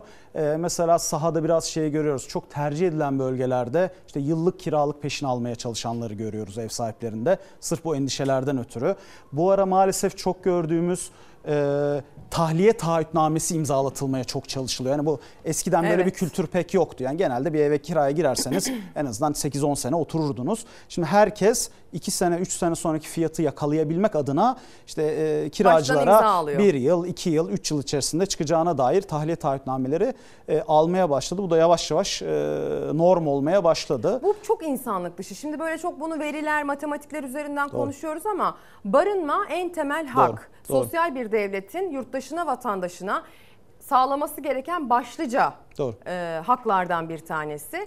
Dolayısıyla bizim bu konuda aslında bu kadar büyük sıkıntılar yaşıyor olmamız, onur zedeleyici bir şekilde kiraladığımız eve dair tamam ne zaman istersem çıkacağım diye ev sahibine bir taahhütname vermek zorunda kalmamız onur kırıcı, gurur kırıcı, bu ülkeye yakışmıyor, bu ülkenin büyüklüğüne yakışmıyor. E, bilmem siz ne dersiniz? Yani şimdi bunlar hukuki haklar kullanılabilir tabii ki. Ee, hani işin duygusal tarafına bakınca evet tabii ki hepimizi rahatsız eden e, noktaları var. E, ama e, şimdi görüyoruz hani hükümetimiz de devlet de mutlaka işte sosyal konut projeleri üretiyor. E, her sene 100 bine yakın konut üretiliyor. E, fakat tabii Türkiye çok hızlı büyüyor. Yani ben hep e, şey örneğini veriyorum. İşte bazen konuşuyoruz ya Almanya'da bir formül uygulanıyor. İşte İngiltere'de şu şimdi tamam ama Almanya 1970'te nüfusu 78 milyon. Bugün 83 milyon. 50 yılda 5 milyon artmış. 50 yılda 5 Şimdi milyon. Türkiye'nin 1970 nüfusu 35 milyon. Bugün 83 milyon. Yani İki 50 katından milyon kişi fazla, artmış. evet. 50 milyon kişi artmış. Ki önümüzdeki dönemde de bir e, 100 milyon bandına e, çıkmamız e, tahminleniyor. E, Yurt dışından talep var. Yani Evet. bölgemizde öyle bir bölge ki her tarafta bir sıkıntı var açıkçası. Yani Türkiye en güvenli liman bu e, coğrafyada. Dolayısıyla talep e, çok yüksek. Buna yapısal çözümler e, bulunması gerekiyor. Yani tedaviden ziyade e, sorunun köküne kökenine inerek yani işte nüfus politikaları, kentleşme, e, finansman modelleri, arz sıkıntılarının arttırılması, e, arz e, problemlerinin çözülmesi gibi e, yapısal bir programla e, ele alınırsa orta uzun vadede çözülür diye düşünüyorum. Çünkü bahsettiğiniz gibi yani bu herhangi bir konu değil. Barınma temel ihtiyaç. Hepimizi etkiliyor. Etkilemediği hiç kimse yok. E, Bu yapısal bir şekilde çözülmesini bekliyoruz, ümit ediyoruz. Az evvel Arzu Çerkezoğlu disk başkanı buradaydı. Bu ücretlendirmelerle alakalı gerek asgari ücret için gerek emeklinin ücretlendirmesi gerek memurun asgari ücreti hani onun en taban seviyesi için bir çerçeve çizilmeli. Yapısal bir değişiklik yapılmalı. Buna dair kurallar, kaideler belirlenmeli. Günlük siyasete malzeme edilmemeli demişti. Aslında kira, barınma meselesine geldiğimizde o da aldığımız maaşla çok yakından ilişkili. Asgari ücretliysek de en yüksek seviyede para kazanan çok zengin bir insansak da. Doğru. Ee, ve orada da aslında bir takım çerçevelerin çizilmesi gerekiyor kurallarla, kanunlarla ve sonrasında da mesela %25 artışta yaşandığı gibi bunun denetiminin de yapılması Tabii, gerekiyor. tabii. Sanki öyle oluyor ki %25 artışı ben sınırlandırdım. Ev sahibine dedim ki hmm, %25'ten daha fazlasını yapamazsın dedim. Görevimi yaptım. Bana kalırsa e, yöneten erkin burada görevi bitmiyor olmalı. Öyle değil mi? Tabii. Şimdi aslında denetimler e, yapılıyor. Biliyorsunuz zaten aslında burada e, kiracı e, eğer farklı bir uygulama varsa e, bunu ihbar ederek e, çözümü bulabiliyor. Ama işte burada biraz şey problemi çıkıyor. Yani o kadar çok kişi etkileniyor ki. Yani hangi mahkemede hangi şey yapılacak? O yüzden arabuluculuk sistemi getirildi. Orada da ciddi bir yoğunluk var.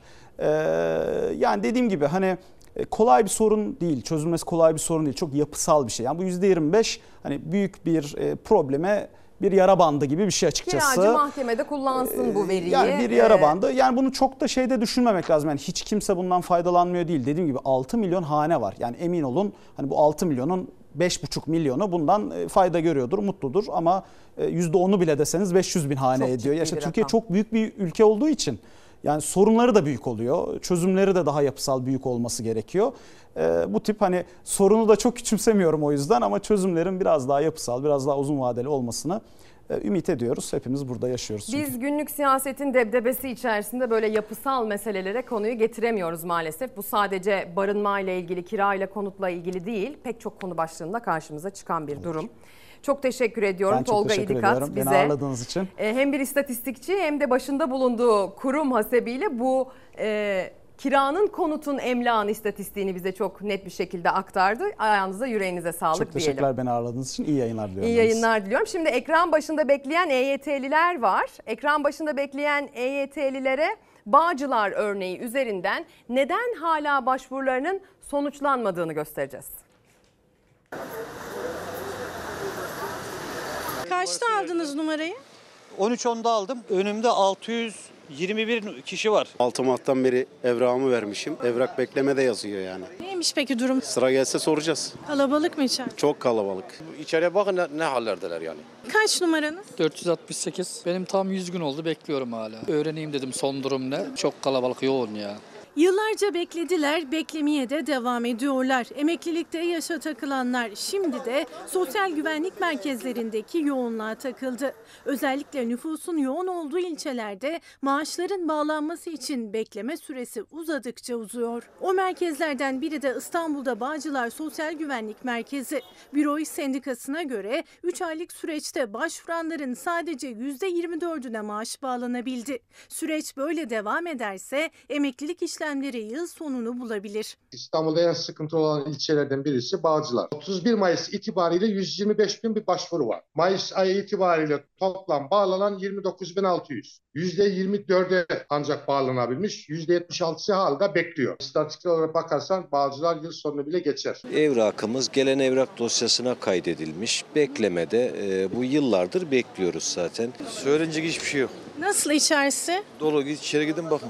Bağcılar Sosyal Güvenlik Merkezi'nin önündeyiz. Merkezin içi gibi dışı da kalabalık. EYT'liler yıllardır kurdukları emeklilik hayalinde durum ne? İşte bunu öğrenebilmek için bir kez daha merkezdeler. Çünkü birçoğu aylar geçmesine rağmen emekli olamadı. Üç kişi başvurmuşuz aynı gün. Birisi emekli olmuş, ikisi bekliyor. Tahmin ediyorum yine bu ay sonuna kadar tamamlanır diye düşünüyorum. Tamamlanmasa da en fazla bir hafta veya 10-15 gün sarkar. Eski Çalışma Bakanı Vedat Bilgin başvuran tüm EYT'lilere maaşların bağlanması için en geç 15 Haziran'ı işaret etmişti. Ancak hala çok sayıda EYT'li beklemedi. Dosyada çok personel de az. Başka illerden İstanbul'a geçici görevlendirmeyle arkadaşlarımız görevlendiriliyor. Birçok merkezde emeklilik başvuru dosyaları yığılmış durumda. Bağcılar'da da 4 ayrı bankoda 4 memur çalışıyor. Ancak gelen giden hesaba katıldığında bu sayı yeterli değil ve içerisi işte bu yüzden kalabalık. İçeride 18 tane gişe var. Çalışan 3 kişi. Bazen 4 oluyor. İşsiz insan mı yok? Gazi Osman Paşa'da 68 bin talep olmuş. Sonuçlanan 22 bin. Kadıköy'de 50 bin e, üzeri bir talep var. 20 bin e, bekleyen hala daha var. Bağcılar başta olmak üzere İstanbul'un birçok ilçesinde sosyal güvenlik merkezlerinde yoğunluk sürüyor. EYT'lilerin ise çoğu borçlu. Seçimden önce umutlandılar. Daha fazla beklemeden emekli olmak istiyorlar. Benim numaram 130 yani 750 kişi tamamlandıktan sonra 130'a geçiş yapacak. Ben burada bunları beklemek zorunda mıyım? Ekonomiden, fiyattan, buna yetişememekten, bir türlü EYT'li olamamaktan, söz verilen emekli ikramiyesindeki zammı görememekten, asgari ücreti bekleyip bekleyip umduğunu bulamama endişesinden çokça bahsettik. Biraz sanattan bahsedelim. Size bir proje adı söyleyeceğim. Modern Anadolu Senfonisi. Bir isim bu projeye adeta kendini adadı ve o projenin hikayesini bize anlattı. Okuya okuya çıktım yazılı taşa. Ben okuya okuya çıktım yazılı taşa. Sormayısın güzelim neler geldi bu başa? Bu Anadolu kültürü adına yapılmış şu anda Türkiye'de ve dünyada tek bir proje. E, dinlediklerinde zaten fark edeceklerdir. Bunun bir şekilde yaşaması gerekiyor. Selim Tarım ömrünü bu toprakların sesini duyurmaya adamış bir müzisyen. Çocukluk hayalim dediği modern Anadolu senfonisini tüm dünyaya dinletmek hedefi. Tüm dünyaya kemençenin, tulumun, Karadeniz'in, Anadolu'nun sesini duyurmak. Şeker olan yavru şeker olan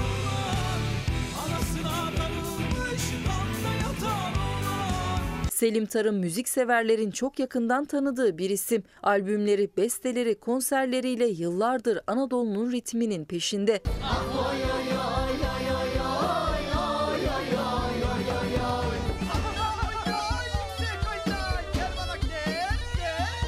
Tarım son zamanlarda varını yoğunu, emeğini, zamanını Modern Anadolu Senfonisi projesine harcıyor. Çocukluk hayalim bu benim sonuç olarak Ee, ve bir şekilde bir araya getirdim. Buna inanan müzisyenler benim arkamda durdular ve çok sağlam bir ekip oluşturdum. Anadolu'nun özü ve biraz daha mistik bir havayla böyle New Age, işte rock tarzların, senfoninin hepsinin bir arada böyle kocaman bir sentez olduğu bir tarz olarak tanımlayabilirim. Proje için 20 önemli müzisyenle bir araya gelmiş ama projeyi ayakta tutmak zor. Bunu ayakta tutmak için sokakta müzik yapmaya başladım. Sokakta çalarak bir şekilde kazandığım kazançlarla bunun reklamlarını yapmaya, kliplerini çekmeye başladım.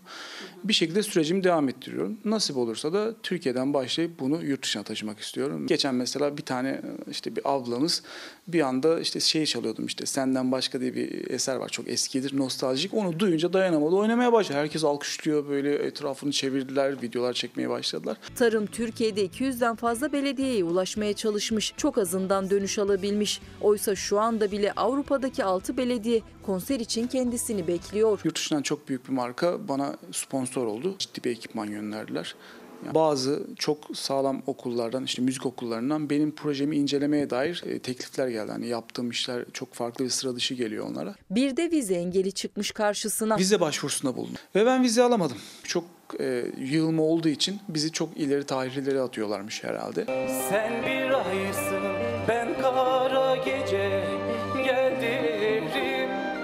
gel derim gel derim Bu projenin desteklenmesine ihtiyacım var. Eğer ki çok iyi bir şey yapıyorsak önümüzün açılması lazım. Gelişebilecek çok ciddi bir yapımız, potansiyelimiz var. Böyle gençler çok var. Yazık etmesinler bizi ya. Aşağı gitarlar on kurak kazınmıyor Oyna sırdım oyna günahın yazmıyor Oyna sırdım oyna günahın yazmıyor Bu toprakların sesini duyurmaktan, bu toprakların sesini yaşatmaktan, sanattan, sanatçıdan onlara destek vermekten bahsediyoruz ama gün geçmiyor ki yine bir sanatçının söylemleri yüzünden konserinin iptal edildiğini duymayalım. Yine iki farklı belediyeden konser iptal haberleri geldi. Bir de geçtiğimiz haftanın en çok konuşulan konularından bir tanesiydi. Biliyorsunuz Süleymanpaşa Belediyesi'nin AK Partili başkanı bir e, konser meselesi yüzünden istifa etti. Hadi gelin bu konser meselesinin ülkemizde nasıl siyasallaştığından da bahsedelim. Belediye festivali için içinde yürekten acılar çekse bile bunu ne sizlere ne bana yansıtmadan özrümü kabul edip yüreğine basan Sayın Başkanımıza çok çok teşekkür ederim. Alkışlar Cüneyt Başkan'a gitsin lütfen. Et ve kemikten yaratılmış varlıklarız, insanlarız. Hepimiz hata yapabiliriz. Sonuçta bu insana özgü bir şey. Önemli olan nedir biliyor musunuz? Hatanızı görüp özür dileyebilmek. Çok büyük bir erdem. Ama daha büyük bir erdem daha var. Özrü kabul edebilmek. Sosyal medya paylaşımı ve bir ödül törenindeki sözleri nedeniyle eleştirilerin hedefi olmuştu sanatçı Melek Mosso. Tekirdağ Süleymanpaşa Belediyesi'nin AK Partili Başkanı Cüneyt Yüksel'e Melek Mosso'nun konserini iptal etsin diye çağrılar yükseldi. AK Partili Başkan konseri iptal etmedi. Hatta iki isim sahneden birleştirici mesajlar verdi.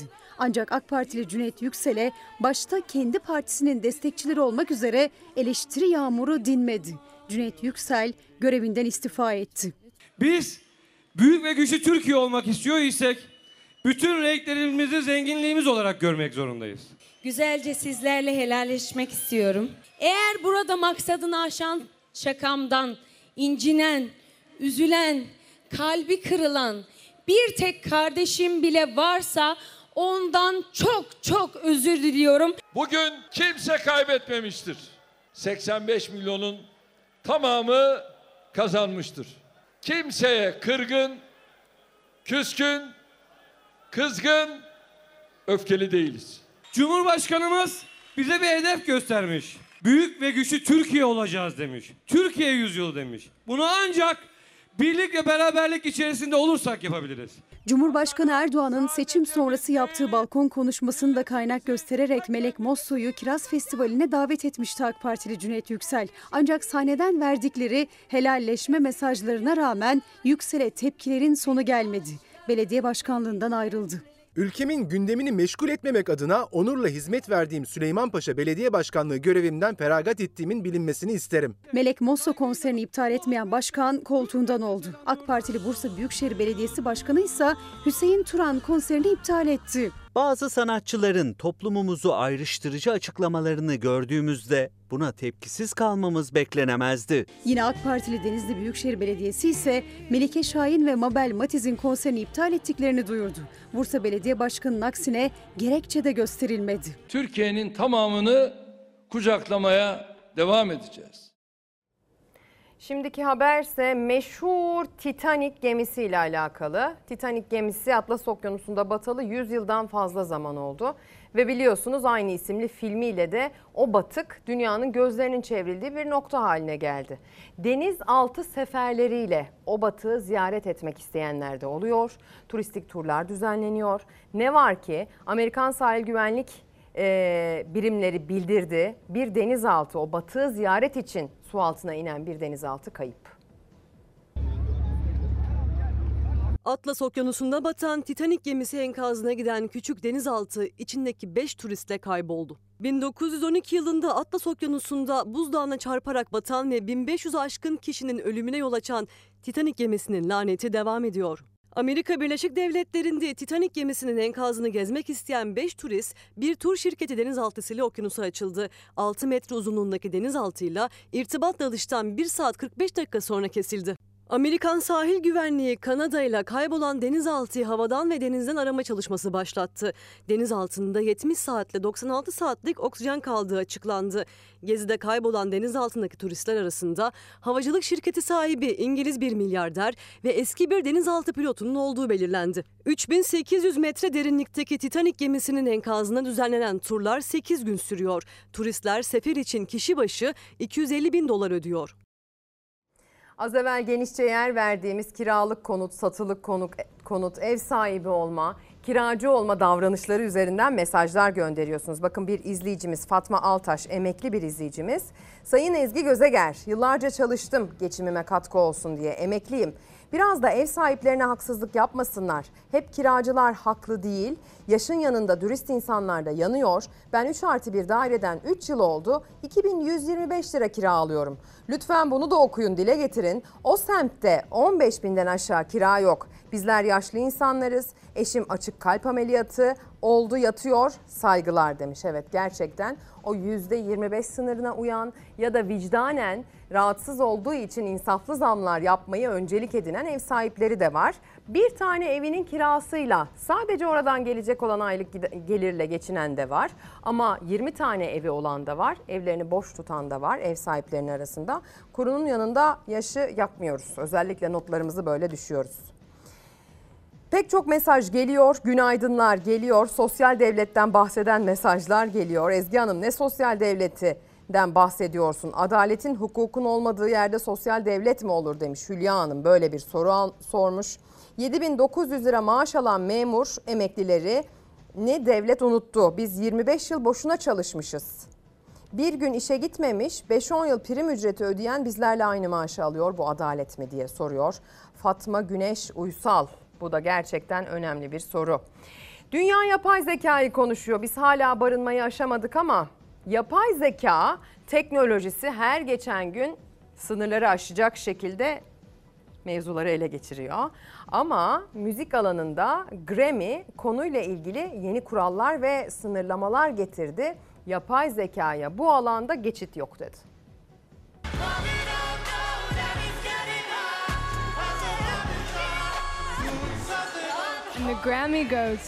Yapay zeka kullanımı yaygınlaştı. Grammy müzik ödülleri insan elinden çıkmayan hiçbir çalışmanın yarışma kategorilerinde aday gösterilmeyeceğini açıkladı. Bad Bunny. Just like that. Harry's house. Harry Styles. Samara Joy. Dünyada yapay zeka teknolojisinin kullanımı her geçen gün artarak yeni bir alanda daha tartışmalara yol açıyor. Son olarak bu tartışmalara müzik endüstrisi eklendi.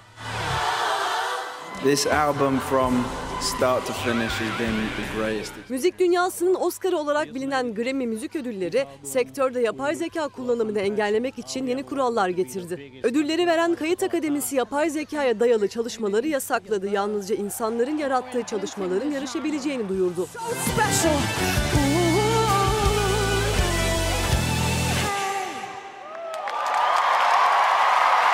Akademi yapay zeka yardımıyla oluşturulan bazı parçaların belirli kategorilerde kendine yer bulabileceğini dikkat çekti.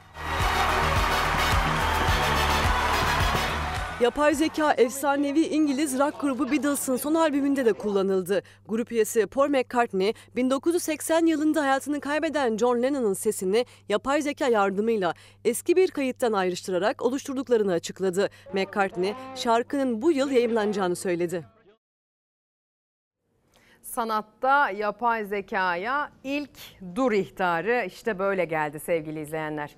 Biz yarın sabah saatler 7.45'i gösterdiğinde yeniden tüm hazırlıklarımız, tüm hevesimiz ve motivasyonumuzla Türkiye'nin ve dünyanın gündemiyle en çok konuşulan konu başlıkları ve özel konuklarla karşınızda olacağız.